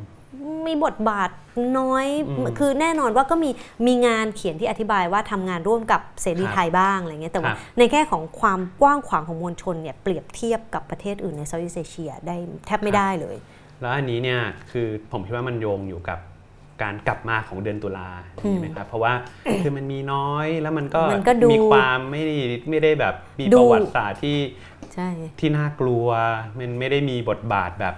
ที่แบบคล้ายๆกับคือพวกเนี้ยมันไม่ถูกฆ่าในเชิงประวัติศาสตร์ไปจนมันกลับมาไม่ได้ขนาดซึ่งนั้นซึ่งปัจจัยหนึ่งดิฉันก็เห็นด้วยกับคุณเทียงอกนะคะ ก็คืคอรับว่าเนื่องจากมีน้อย ไอกระบวนการการปราบรัฐการปราบจากจากรัฐโดยรัฐเนี่ยมันจึงต่างกันมากครับคุณดูในเวียดนามนะคะเวียดนามเนี่ยคือการปราบคอมมิวนิสต์นี่โอ้โหครับคือพูดง่ายๆแทบจะยกประเทศอเมริกามาปราบเออคอมมิวนิสต์อะครับ ใช่ไหมเพราะฉะนั้นมันถ้าถ้าแพ้นี่ก็คือไม่เหลือ เพราะฉะนั้นในอินโดนีเซียในฟิลิปปินส์ก็จะถูกการปราบปรามแบบอย่างรุนแรงในอินโดนีเซียนี่ไม่ต้องพูดถึงนะคะครับตายกันแบบโหดร้ายมากอื้อหืออืมไม่รู้เป็นจะไม่รู้กี่ล้านนะนะคะครับคือพูดง่ายๆคือใช้กระบวนการในการแบบฆ่าแบบ mass killing เลยครับซึ่งอันนี้ไม่เกิดขึ้นในประเทศไทยครับซึ่งดิฉันเด่นที่ฉันบอกไม่ได้แปลว่ารัฐไทยใจดีนะคะอืมแต่เพราะว่าในความเป็นจริงแล้วเนี่ย ภัยคุกคามของคอมมิวนิสต์ในประเทศไทยเนี่ยมันไม่มันไม่ได้ in term of number อืมแต่มันเป็น in term of impact ซึ่งมันเป็น last of the domino effect อืมคือมันเป็นที่ที่จะปล่อยให้พรรคคอมมิวนิสต์ชนะไม่ได้ครับแต่ไม่ใช่แปลมันไม่ได้หมายความว่าพรรคคอมมิวนิสต์ไทยนี่มีพลังอำนาจเข้มแข็งมีมวลชนมหาศาล เมื่อเปรียบเทียบกับลาวเขมรพม่าเวียดนามแล้วเราแบบครับเชิงเปรียบเทียบแล้วเล็กกว่ามากอค่ะย่างนี้อาจกล่าวได้ว่าถ้าเกิดพรรคคอมมิวนิสต์ไทยมัน มี in terms of number มีคนเยอะกว่านี้ มีความใช่อันตรายมากกว่านี้เนี่ยจริงอาจจะไม่ใช่เรื่องง่ายที่เราจะมีกลุ่มคนที่เรียกว่าคนเดินตุลาอย่างนี้ได้ไหมครับใช่อาจจะเป็นไปไม่ได้ที่เราจะเห็นคนอื่นอาจจะถูกปราบฆ่าหรือไม่งั้นก็อาจจะสร้างไม่อัตลักษณ์เป็นวีรชนประชาธิปไตยไม่ได้ใช่อืมครับผมครับอันนี้โยจ่ายงอกอันนี้แจ่ไม่น่าจะได้คำถามอ่นนะว่าจ่ายงอกเก็มนะครับ ขอบคุณครับ โอเคครับ อันนี้ถึง 20 ล้านวิวแล้วนะครับอาจารย์กนกรัตน์ครับโอ้ยตายครับตื่นผมเต้นค่ะตื่นเต้นครับโอเคครับคำถามต่อไปจากคุณอธิคมโกมลวิทยาทออผมไม่แน่ใจอ่านนามสกุลถูกหรือเปล่าขอโทษด้วยนะครับถ้าไม่ถูก ถ้าเราไม่ติดอยู่ใน Umbrella Band คนเดือนตุลาบางทีเราอาจจะมองเห็นความขัดแย้งและการต่อสู้ทางการเมืองที่มีอยู่และดำเนินต่อไปได้ดีกว่าหรือเปล่าครับ ในทางกลับกันเราจะมองภาพและบทบาทของคนเหล่านี้ทางการเมืองได้ชัดเจนยิ่งกว่าไหมครับ อืมอืม หมายความว่าถ้าเกิดไม่มีคนเดือนตุลาแบบอันนี้อาจจะ Umbrella Brand ขคือองเหมือนว่าสร้างอัตลักษณ์ที่มันควบที่มันเป็นแบบเอออัอัตลักษณ์ใหญ่มารวมอย่างเงี้ยเราเอ่อออาจจะมองเห็นความขัดแย้งที่มีอยู่ได้ครับดีกว่านี้หรือเปล่าง่ายๆว่าถ้าเราไม่ต้องมาเอาเหมารวมกลุ่มคนตุลาใหญ่ๆ ทั้ง 14 ทั้ง 6 ตุลามา แล้วเราเอ่อไม่ติดอยู่กับดักอัตลักษณ์ตัวนั้นนะครับ เรา ซึ่งซึ่งอันนี้มันเป็นคำถาม if ที่ยากมากนะ เพราะยังไงก็ตามเราอยู่กับอัตลักษณ์แบบนั้นแล้วเพราะฉะนั้นมันทำให้เราไม่เข้าใจความซับซ้อนของเหลืองและแดงเออเพราะเราก็จะคือทั้งไม่ใช่ว่าเราวิจารณ์นะแต่หมายถึงว่าคนที่เลือกข้างเนี่ยก็จะเลือกข้างเพราะว่า ส่วนหนึ่งก็เพราะว่ามีผู้นำที่ดูเหมือนก้าวหน้าในอดีตด้วยครับคือทั้งสองฝ่ายก็จะมีคนเดินตุลาอืมแล้วมันก็ช่วยสร้างอัตลักษณ์ของทั้งเหลืองและแดง ให้ดูเหมือนเป็นขบวนการที่มีความก้าวหน้าครับที่ถ้าชนชั้นกลางที่มองตัวเองว่าเป็นคนที่ liberal แต่จริง ๆ แล้ว conservative ทางการเมือง หรือครับอะไรอย่างเงี้ยนะก็อาจจะอาจอันนี้อาจจะเป็นปัญหาจริงอย่างที่คุณอธิคมพูด ก็คือว่าพอคนเดินตุลามันเข้าไปอยู่ในทั้งสองปีกแล้วเนี่ย โดยมีแบบแอมเบรล่าแบนของคนเดินตุลาที่มันกว้างเนี่ย มันก็ทำให้เรามองไม่เห็นความซับซ้อนของขบวนการด้วย จริงๆอย่างนี้เราส่งอัตลักษณ์เหมารวมเข้านอนจะดีกว่าไหมน่าจะดี น่าจะน่าจะดีดีกว่าน่าจะดีโอเคครับ ครับผมก็ดีกว่านะครับ มองการเมืองที่ชัดเจนกว่าใช่นี่ครับใช่ผมครับเอ่อขอคำถามถัดไปนะครับคำถามการเป็นคน 14 ตุลากับการเป็นคน 6 ตุลา ส่งผลต่อจุดยืนทางการเมืองในช่วงที่ผ่านมา หรือไม่อันนี้น่าจะหรืตว่อบไปแล้วตอบไปแล้วตอบไปแล้วก็คิดว่าต่างต่างแต่ไม่ใช่ปัจจัยที่ไม่ใช่ปัจจัยเดียวอืมไม่ใช่ไม่ใช่ปัจจัยเดียวที่ส่งผลต่อจุดยืนในปัจจุบัน คือในแง่หนึ่งเราจะพบว่าเอ่อปัญญาชน 6 ตุลาเนี่ยอย่างอาจารย์ธงชัย อาจารย์เกษียณอาจารย์สมศักดิ์เนี่ยมันจะมีมันจะมีความโดดเด่นอะไรบางอย่างร่วมกันอยู่ที่ ความถ้เร radical ต่อทุกสถาบันที่มีอยู่ในทางการเมืองอันนี้ประสบการณ์ 6 ตุลาเป็นปัจจัยหลักไหมอาจารย์ ถ้าจะว่าเรื่องที่ก็ต้มัอนงหลักเป็นเนอะปัจจัยหลักคือคนเหล่านี้ก็เผชิญ คือถ้าถ้าถ้าถ้าเขาพูดเองเนี่ยแบบถ้าอย่างเราพยายามเข้าใจเขาเขาก็จะเห็นภาพว่าคนที่มันอยู่กับประวัติศาสตร์ที่มันไม่ใช่เป็นประวัติศาสตร์ชัยชนะอาจารย์อืมมันก็จะตั้งคำถามกับโลกอย่างซับซ้อนมากครับคนะรับในการพยายามอธิบายตัวเองอธิบาย มันมีคำถามเยอะที่เขาตอบไม่ได้ในขณะที่คน 14 ตุลานี่อาจจะแบบคือคือเขาประสบความสำเร็จในระดับหนึ่งเขามีคำตอบให้กับคำถามของชีวิตเขาในแง่ของวีรบุรุษทางการเมืองแบบหนึ่ง แล้วเขาก็สามารถจะยึดจับไอ้คำตอบแบบนั้นได้ ในขณะที่คนเด็ก 6 ตุลานี่มันมีคำถามจำนวนมากที่เขายังต้องตอบมันต่อไปอะครับมันเหมือนกับเป็น unfinished unfinished history ที่เขาที่เขาต้องต้องต้องเผชิญนะเป็นภาระทางประวัติศาสตร์นี่นะอาจารย์มีพูดคพูดนะครับมีำค่ะอ๋อมีคำถามต่อไปอ๋อค่ะจริงๆอยากจะชวนอาจารย์นิดนึง อันนี้จะไม่เกี่ยวกับคำถามเมื่อกี้แต่อยากถามเหมือนกัน ถ้าเรามองบริบทตรงนั้นว่ามันมันเกาะหล่อหลอมความเป็นคน 6 ตุลาเนี่ย แล้วอย่างคนผ่านการเมืองช่วงนี้นี่มันจะหล่อหลอมเรายังไงอาจารย์ เป็น คือดิฉันคิดว่าหลังจากที่เรามี Octoblis เราก็มีเมใช่ไหมคะเมยิสเรามี Aprilis อะไรอย่างเงี้ยอ่าคนแบบเดือนเมษาอะไรอย่างเงี้ยครับคือดิฉันคิดว่าคนในแต่ละยุคมันก็จะถูกหลอมและตั้งคำถามในแบบที่ไม่เหมือนกันนะคะครับมันในแง่ของความซับซ้อนประสบการณ์ทางตรงทางการเมืองเนี่ยก็ไม่เหมือนกัน อย่างอาจารย์กับดิฉันเนี่ยจริง ๆ ก็เป็นคนยุค 1990 นะคะ คือคือผ่านพฤษภาธมินแบบแบบผิวๆใช่ไหมอาจารย์ไม่ทันมั้งอุ้ยอาจารย์ผมก็น่าจะเด็กกว่าอาจารย์เยอะผมเอ่อพฤษภาคมผมป .4 อาจารย์เอ๊ะมีตากล้องปสี่ยิ้มปสี่ยิ้มอยู่นี่แปลว่าอะไรครับผมปก็ .4 ผมทำได้อย่างเดียว ผมก็แค่เป็นวันที่ผมไม่ด้ไม่ต้องไปโรงเรียนโงเรียนก็แล้วคือคือดิฉันคิดว่าแบบคือคน 14 ตุลา 6 ตุลาเนี่ยต้องบอกเลยว่าเป็นพวกเข้าหลักสูตรเรียนรัฐอ่า ครับคือในช่วง 3 ปีเนี่ยเจอทุกรูปแบบครับ แต่อย่างพวกเราคนในยุคหลังต่อมาเนี่ยการเปลี่ยนแปลงทางการเมืองมันเกิดขึ้นแบบค่อยเป็นค่อยไปครับอย่างรุ่นอาจารย์กับดิฉันอ่าเนี่ยนะเพราะฉะนั้นก็จะไม่เคยเจอประวัติศาสตร์การเมืองที่มันเข้มข้นมาก เพราะฉะนั้นในแง่ของความซับซ้อนทางการเมืองของพวกเราเนี่ยอาจจะยังไงก็ไม่เท่าคน 14 ตุลา6ตุลาครับโดยเฉพาะคน 6 ตุลานะคะที่ที่ที่ที่ยังมี unfinished อืม history ของเขาเนี่ย แต่อย่างคนรุ่นที่เติบโตช่วงการเมืองเหลืองแดงเนี่ยดิฉันคิดว่าก็จะเป็นคนอีกแบบหนึ่งครับคนพวกนี้ก็จะมีชุดประสบการณ์ทางการเมืองทางตรง และทางอ้อมที่เข้มข้นกว่ารุ่นพวกเราครับดิฉันคิดว่าประสบการณ์การเมืองในช่วง 10 ปีเนี้ยเนี่ยมันจะสร้างคนอีกเจเนอเรชันหนึ่งถ้าเป็นคนที่ตื่นตัวทางการเมืองนะคะก็จะเป็นคนที่ตื่นตัวทางการเมืองที่ซับซ้อนกว่าคนรุ่นพวกเราครับ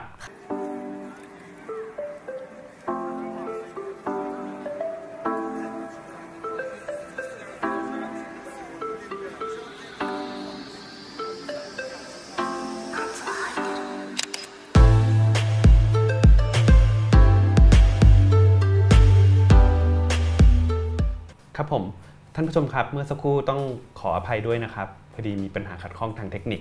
ครับผม แต่ว่าเราก็กลับมาถามคำถามต่อไปได้เลยนะครับครับ เท่าที่ฟังมาดูเหมือนว่าอาจารย์จะอ้างถึงคนเดือนตุลาจำนวนหนึ่งเท่านั้น คือคนที่อยู่ในสปอตไลท์หรือมือชื่อเสียงในแวดวงต่างๆคำถามคือข้อสรุปที่อาจารย์ค้นพบสุดท้ายแล้วสามารถอธิบายคนเดือนตุลาได้อย่างรอบด้านแค่ไหนเออจริง ๆ แล้วที่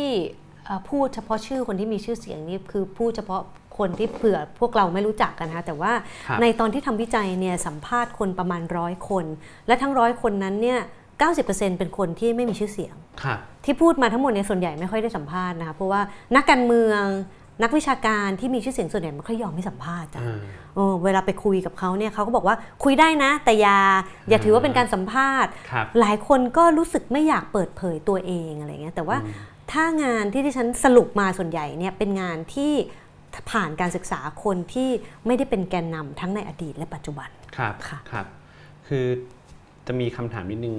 จริง ๆ ต่อเนื่องกันเคยสงสัยอยู่เหมือนกันเพราะว่าจริง ๆ ถ้านับตามอายุเนี่ยพ่อแม่ก็เป็นคนที่อยู่ใน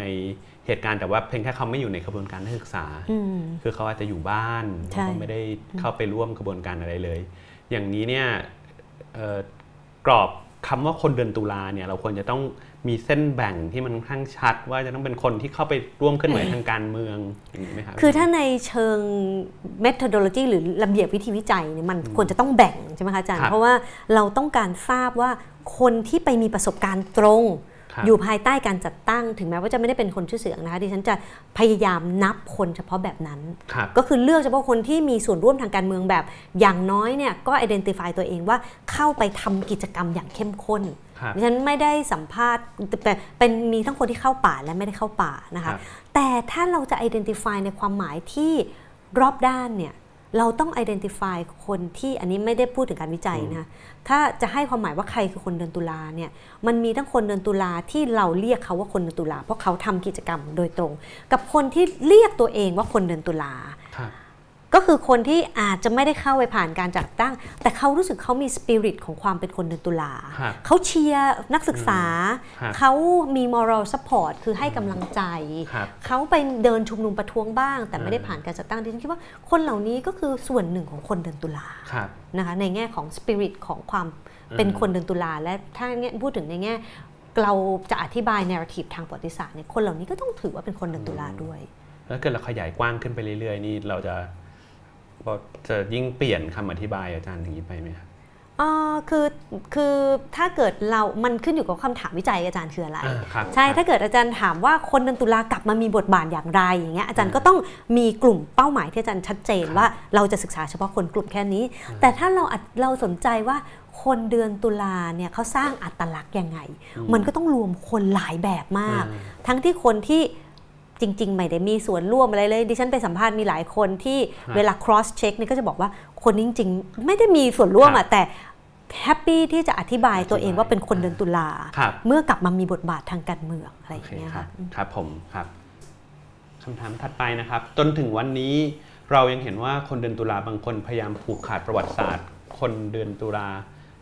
พยายามผูกขาดประวัติศาสตร์เดือนตุลาไว้กับพวกเขาเอง โดยยัยันคนรุ่นหลังที่พูดถึงเรื่องนี้ทำนองว่า เกิดไม่ทันแล้วจะรู้อะไร ล่าสุดคือกรณีเพลงประเทศกูมี อ๋อ คือที่บอกว่า พวกนี้มาทำเรื่องเพลงเกี่ยวกับตุลาแต่ว่าตัวเองเกิดไม่ทันจะไปรู้อะไรเรื่องพวกนั้นโอ้เนี่ยอันนี้ก็อ๋ออ่ามีมีประเด็นอย่างนี้ด้วยเหรอคะนี่โอ้โหอันนี้เป็นปัจจัยหนึ่งหรือเปล่าที่ทำให้ประวัติศาสตร์เดือนตุลาโดยเฉพาะ6ตุลาถูกละเลย และไม่ได้ไม่ได้ รับการชำระสาสางจริงๆดิที่ควฉันจะชอบเป็นคำถามนี้มากนะคะดิฉันชอบคำถามนี้มากเพราะดิฉันคิดว่าจุดเริ่มต้นในการทำวิจัยของดิฉันก็คือว่าเนี่ยคือรู้สึกแบบที่อะคำถามคำถามเนี้ยเกิดไม่ก็คือว่าทันแล้วรู้อะไรเราเกิดไม่ทันน่ะแล้วเรารู้อะไร แล้วเรามีสิทธิ์อะไรที่จะไปศึกษาประวัติศาสตร์ตุลา เรามีสิทธิ์อะไรที่จะไปอธิบาย คุณอธิบายยังไงก็ไม่มีวันจะดีเท่าคนที่อยู่ในเหตุการณ์อะไรอย่างเงี้ยนะ หรือว่าเมื่อคุณ refer ถึงเขา คุณอยากจะเล่าประวัติศาสตร์เขาผ่านมุมของคุณอืมซึ่งแตกต่างกับมุมมองของคนที่ผ่านเหตุการณ์ คุณก็จะถูกเอ่อถูกวิจารณ์ครับซึ่งดิฉันคิดว่าอันเนี้ยมันจะสร้างปัญหาในการในการดำรงอยู่และอะความชอบธรรมของประวัติศาสตร์เดือนตุลาดิฉันคิดว่าประวัติศาสตร์ตุลามันเป็นสิ่งที่ต้องสืบทอดครับ มันกลายคือคุณปฏิเสธไม่ได้ว่ามันคือเครื่องมือทางการเมือง ในเทิงประวัติศาสตร์ที่เราใช้เหตุการณ์ในอดีต เพื่อที่จะรีเฟอร์มาสร้างความชอบธรรมลดทอนความชอบธรรมของฝ่ายตรงกันข้ามในทางการเมือง และเพื่อที่จะสร้างสปิริตใหม่ของคนที่พยายามจะผลักดันเงื่อนพลังทางการเมืองอีกแบบหนึ่ง ถ้าคนเดือนตุลาพยายามที่จะผูกขาดความเป็นคนเดือนตุลาประวัติศาสตร์เดือนตุลา มันจะทำให้ประวัติศาสตร์เดือนตุลา กลายเป็นประวัติศาสตร์ที่ไม่มีที่ยืนและถูกลืมในอนาคตนะจ๊ะเพราะว่าเมื่อคุณผูกขาดมันเอาไว้ต่อการตีความ คนรุ่นใหม่จะรู้สึกถูกเอลิเนตถูกแบ่งแยกออกมาจากพุทธประวัติศาสตร์นะดิฉันคิดว่าถ้าอยากให้ประวัติศาสตร์ตุลามันมีความต่อเนื่องในแง่ของสปิริตของมันเนี่ยมันต้องเปิดพื้นที่ให้กับคนรุ่นใหม่ ที่เขาจะเลือกตีความในแบบของเขาเพราะว่าคุณคนเดือนตุลาเองคุณก็เลือกตีความ 2475 เลือกตีความประวัติศาสตร์ ขบวนการเสไอกบฏสันติภาพเสรีไทยในแบบที่คุณเลือกใช่ไหมแต่คนเหล่านั้นตายไปแล้วก็เลยมามามาวิจารณ์คุณแม่แต่เพราะฉะนั้นคนรุ่นใหม่ก็ต้องเปิดพื้นที่ให้กับเขาอะครับแล้วในทางศึกษาประวัติศาสตร์ คนที่อยู่ในเหตุการณ์เขามีสิทธิ์อ้างความจริงมากกว่าคนที่ไปศึกษา ภายหลังไหมอันนี้เดี๋ยวฉันมีปัญหานะเพราะว่าจากที่ฉันสัมภาษณ์คนจำนวนมากเนี่ยแต่ละคนก็จะมีมุมมองต่อประวัติศาสตร์ และบทบาทของแต่ละคนที่แตกต่างกันบางคนบอกว่าผมไม่ได้เป็นฝ่ายซ้าย เพราะว่าผมไม่เคยมีความเชื่อมโยงอะไรกับพรรคคอมมิวนิสต์ แต่ถ้าคุณไปสัมภาษณ์คนรอบข้างเขาบอกว่าอ่าอยู่ไม่ซ้ายอยู่บอกว่าอยู่ไม่ซ้ายจริงอยู่ถูกลายล้อมด้วย คนที่อยู่กับพรรคคอมมิวนิสต์แล้วมาจัดตั้งคุณอ่าอย่างเงี้ยมันก็ เพราะฉะนั้นคุณจะปฏิเสธไม่ได้หรอกว่าคุณไม่ได้เป็นซ้าย เพราะว่าจริงๆคนที่ลายล้อมคุณและเป็นคนที่ผลักดันให้คุณมีบทบาทเป็นฝ่ายซ้ายอย่างเงี้ยมันเพราะฉะนั้นการผูกขาดว่าคนเดือนตุลาจะรู้มากกว่าคนที่ไม่ใช่เดือนตุลาเนี่ยดิฉันก็คิดว่ามันก็ไม่แน่ เพราะเราอาจจะถอยหลังออกมาและเห็นภาพที่ต่อจิ๊กซอได้กว้างขวางก็ได้ จริงมันมีอีกอันที่มักจะได้ยินคนพูดถึงบ่อยๆ เวลาพูดถึงเหตุการณ์ 6 ตุลาก็คือว่า มันเป็นเหตุการณ์ที่เลวร้ายเป็นบาดแผลคนรุ่นหลังเนี่ยจะไปรื้อฟื้นขึ้นมาเล่าถึงอยู่บ่อย ๆทำไม อย่างนี้เรามีคำตอบอะไรกับคำถามแบบนี้ที่ยินบ่อยๆบ้างไหมอาจารย์ดิฉันก็มีสองมุมนะคะอาจารย์ คือมุมหนึ่งดิฉันก็เข้าใจคนรุ่น 6 ตุลาโดยเฉพาะคนรุ่น 6 ตุลาที่มันเป็นประวัติศาสตร์ที่มันเป็นประวัติศาสตร์บาดแผลนะที่อย่างงานจันทงชัยก็เขียนหลายท่านก็เขียนเนี่ย สำหรับเขาการที่จะต้องอยู่กับประวัติศาสตร์ชุดนี้มันก็เป็นเรื่องที่ยากลำบากมากนะคะอาจารย์มันมีผลต่อชีวิตของเขาจนถึงปัจจุบัน เพราะฉะนั้นการที่เขาจะต้องถูกเรียกให้กลับไปรับรู้มันเนี่ยดิฉันคิดว่าในในแบบที่เขาไม่ได้อยากรับรู้เนี่ยคิดว่ามันก็ในแง่หนึ่งก็น่าเข้าหน้าเห็นใจและอยากจะเข้าใจเขา แต่ในอีกมิติหนึ่งดิฉันก็เข้าใจคนรุ่นใหม่อะที่เราอยากรู้ว่าไอ้6ตุลาเนี่ยมันคืออะไรกันแน่ครับมันซับซ้อนแค่ไหนใครเป็นใคร นักศึกษาบริสุทธิ์ นักศึกษาเป็นแบบเดียวเลยเหรอ หรือหลายคนทำผิดพลาดอะไร หลายคนสร้างประวัติศาสตร์แบบไหน หลายคนเลือกอุดมการแบบไหนเนี่ยฉันคิดว่ามันก็ต้องเป็นสิทธิ์ของคนรุ่นใหม่ที่เขามีสิทธิ์ที่จะทำเพราะฉะนั้นฉันคิดว่า คน 6 ตุลาก็มีสิทธิ์ที่จะเรียกร้องที่ยืนของเขา แต่คนรุ่นใหม่ก็ต้องยืนหยัดในการที่เราอยากจะมีสิทธิ์ที่จะรู้ในสิ่งที่เราต้องการรู้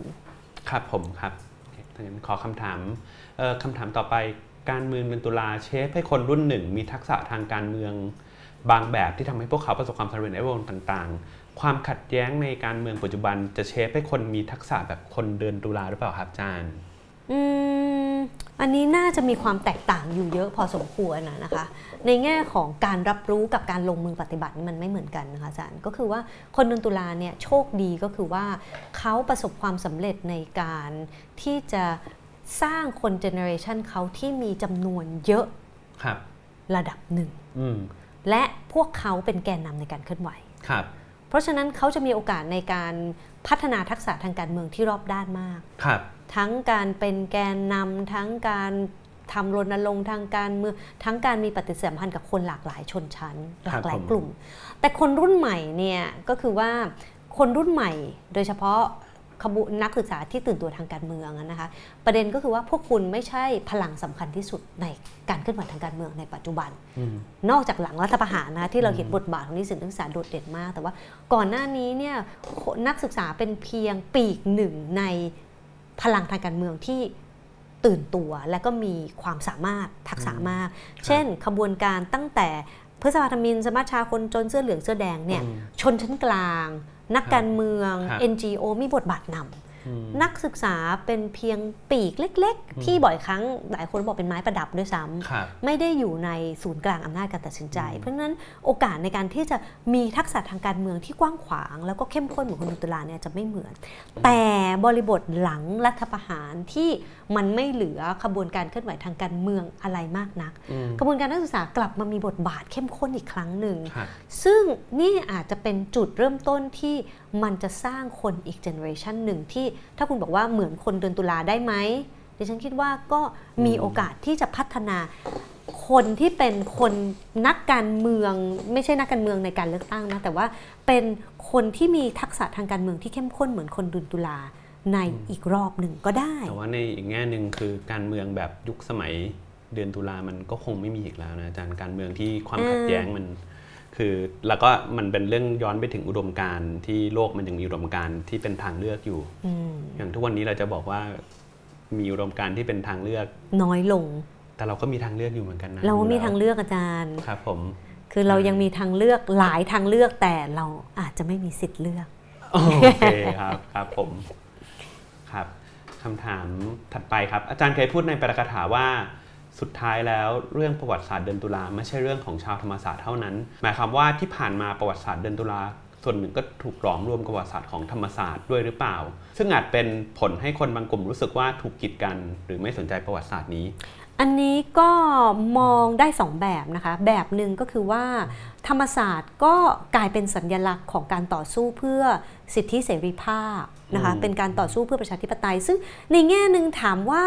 ดีไหมดิฉันคิดว่ามันก็มันทำให้มันมีสัญลักษณ์ในเชิงสถาบันนะครับว่ามันต้องครับมันมีมหาวิทยาลัยหนึ่งมหาวิทยาลัยเนี่ยที่ที่เมื่อไหร่ก็ตามเขาก็จะเป็น battleground เป็นพื้นที่ที่เป็นพื้นที่พิเศษสงวนไว้อย่างน้อยธรรมศาสตร์ต้องมีเสรีภาพทุกตารางนิ้ว อะอย่างน้อยมันก็มีข้อดีในมุมหนึ่ง แต่ในอีกมุมหนึ่งก็คือแน่นอนมันทำให้บทบาทของคนที่ไม่ใช่คนธรรมศาสตร์เนี่ยมันหายไปเลย ดิฉันไม่ต้องพูดถึงคนจุฬานะคะแต่ดิฉันหมายถึง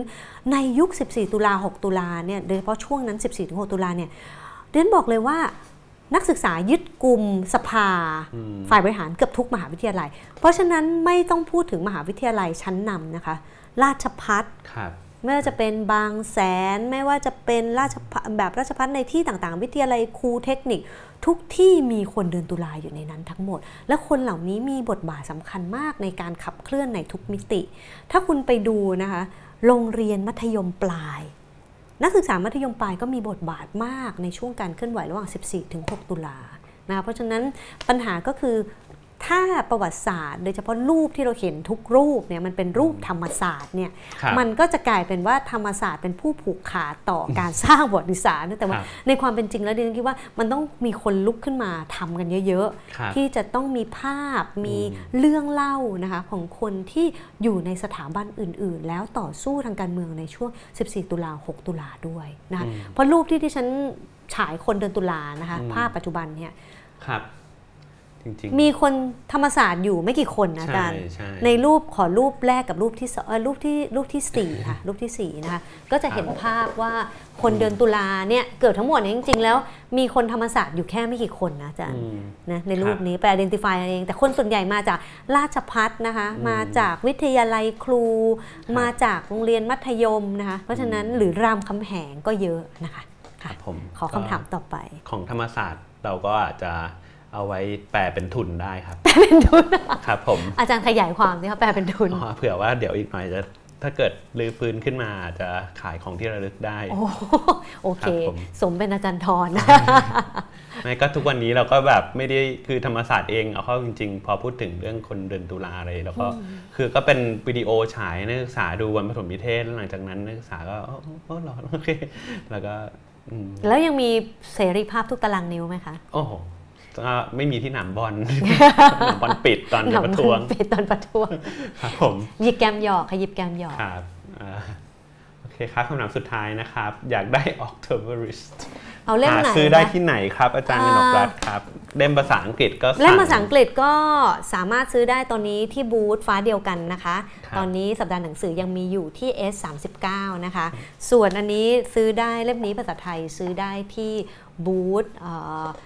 ไอ้ โครงการตำราสังคมศาสตร์นะคะ หรือเล่มนี้เนี่ยที่คิโนคุนิยะก็มีนะคะส่วนย์หนังสือจุฬาก็มีค่ะ ครับผม ขอให้ขายดีๆครับอาจารย์ ขอบพระคุณค่ะ แต่ก่อนอาจารย์จะจากไปอ๋อเดี๋ยวก่อนขว่าถามปีหน้าคำถามจะมีแปลเป็นภาษาไทยนะคะ ก็ถ้าใครจะรอเป็นเล่มภาษาไทยก็ปีหน้า ได้ครับอาจารย์ครับค่ะครับโอเค ทีนี้เราหมดคำถามจากทางบ้าน มีคำถามจากพิธีกรอีกคำถามหนึ่งครับ อาจารย์ที่ยังตกค้างอยู่ถามไม่ทันตอนช่วงแรก คือคำถามที่ว่าแล้วเรา เราจะได้เรียนรู้อะไร จากเรื่องราวของก็เดือนตุลา เราอาจจะเรียนรู้มันในฐานะ ในแง่หนึ่งคือว่าเรียนรู้เพื่อที่จะก้าวต่อไปเอ่อโดยเฉพาะในเชิงการเมืองครับผมเราจะใช้เรื่องของคนเดือนตุลาเนี่ยมาทำให้เราได้บทเรียนในการพัฒนาเอ่อการเมืองประชาธิปไตยของประเทศได้อย่างไรครับอาจารย์ดิฉันคิดว่าอยากจะทิ้งท้ายไว้จริงๆสองเรื่องนะคะ ที่ฉันขอรูปที่เป็นรูปแรกเลยค่ะ เรื่องแรกเป็นเรื่องปัญหาสิ่งที่เราควรจะเลิกจำประวัติศาสตร์ 14 ตุลาสองคือเราควรจะเลือกจำ 14 ตุลา 6 ตุลา เรื่องนี้นะการที่เราควรจะเลิกจำประวัติศาสตร์ 14 ตุลาดิฉันจริง ๆ ฟังจากอาจารย์ยิ่งชีพเนี่ยค่ะไปพูดเวทีเดียวกันเมื่อช่วงวันที่ 12 ตอนเปิดตัวหนังสือเล่มนี้นะคะ ดิฉันคิดว่ามีมุมมุมหนึ่งที่ดิฉันคิดว่าเราควรจะต้องเลิกเลิกที่จะจำประวัติศาสตร์ 14 ตุลาในฐานะชัยชนะของการเมืองมหาชนอืมคือดิฉันคิดว่ามันเป็นปัญหาและเป็นไดเลมม่าของการต่อสู้ทางการเมืองของการเมืองภาคประชาชนในยุคต่อๆมาในการเมืองไทย ภาพนี้เป็นภาพที่ดีแต่เป็นภาพที่มีปัญหามากนะคะ คือภาพที่มีผู้คนเลือนหมื่นเลือนแสนอยู่บนท้องถนน บนถนนราชดำเนิน แล้วนำไปสู่ความสำเร็จ การเมืองไทยเนี่ยเพราะการเมืองภาคประชาชนในระยะต่อมา ยึดความสำเร็จ 14 ตุลาเป็น landmark ก็คือว่าถ้าสามารถระดมมวลชนได้เรือนล้านอืมเราจะเปลี่ยนแปลงโลกได้ เราจะสามารถขับไล่เผด็จการได้ เราจะล้มรัฐบาลได้อืมซึ่งดิฉันคิดว่าการผลที่ตามมาก็คือทุกขบวนการไม่ว่าจะเป็นตั้งแต่ พฤษภาทมิฬ สมัชชาคนจนนะคะขบวนการธงเขียวเสื้อเหลืองเสื้อแดงยึด landmark ประวัติศาสตร์14 ตุลาแล้วทำให้ยุทธศาสตร์การเคลื่อนไหว มันมีแนวโน้มที่จะเน้นเฉพาะการระดมมวลชน แล้วทำให้มวลชนเชื่อว่า ถ้าคุณมากันเยอะๆนะ เกินล้านสองล้านคุณล้มรัฐบาลได้ครับผลที่ตามมาก็คือทำให้ธงทางการเมืองของสังคมไทยมันเป็นเพียงแค่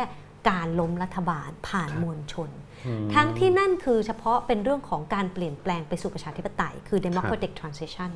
แต่เรามาถึงจุดที่สังคมไทยเราต้องไปสู่ democratic consolidation คือเราจะต้องสร้างประชาธิปไตยที่มันยั่งยืนถาวรนะคะเพราะฉะนั้นการมือเคลื่อนไหวทางการเมืองของประชาประชาชนมันต้องไปไกลกว่าการเพียงแค่นึกถึงมวลชนมหาศาลล้มรัฐบาลครับแต่ปัญหาคือแกนนำทั้งสองฝ่ายยังใช้อืมยุทธศาสตร์แบบนี้ ทุกฝ่ายอะยังใช้ยุทธศาสตร์แบบนี้ในการเคลื่อนไหวการเมืองที่เขาเรียกว่าประชาธิปไตย ปัญหาที่ตามมาก็คือเราแปลคำว่าประชาธิปไตยเท่ากับการเมืองมวลชนเพราะฉะนั้นท้ายที่สุดเราจึงไม่สามารถที่จะร่วมมือกันได้ในฝ่ายต่างๆ ในสังคม และ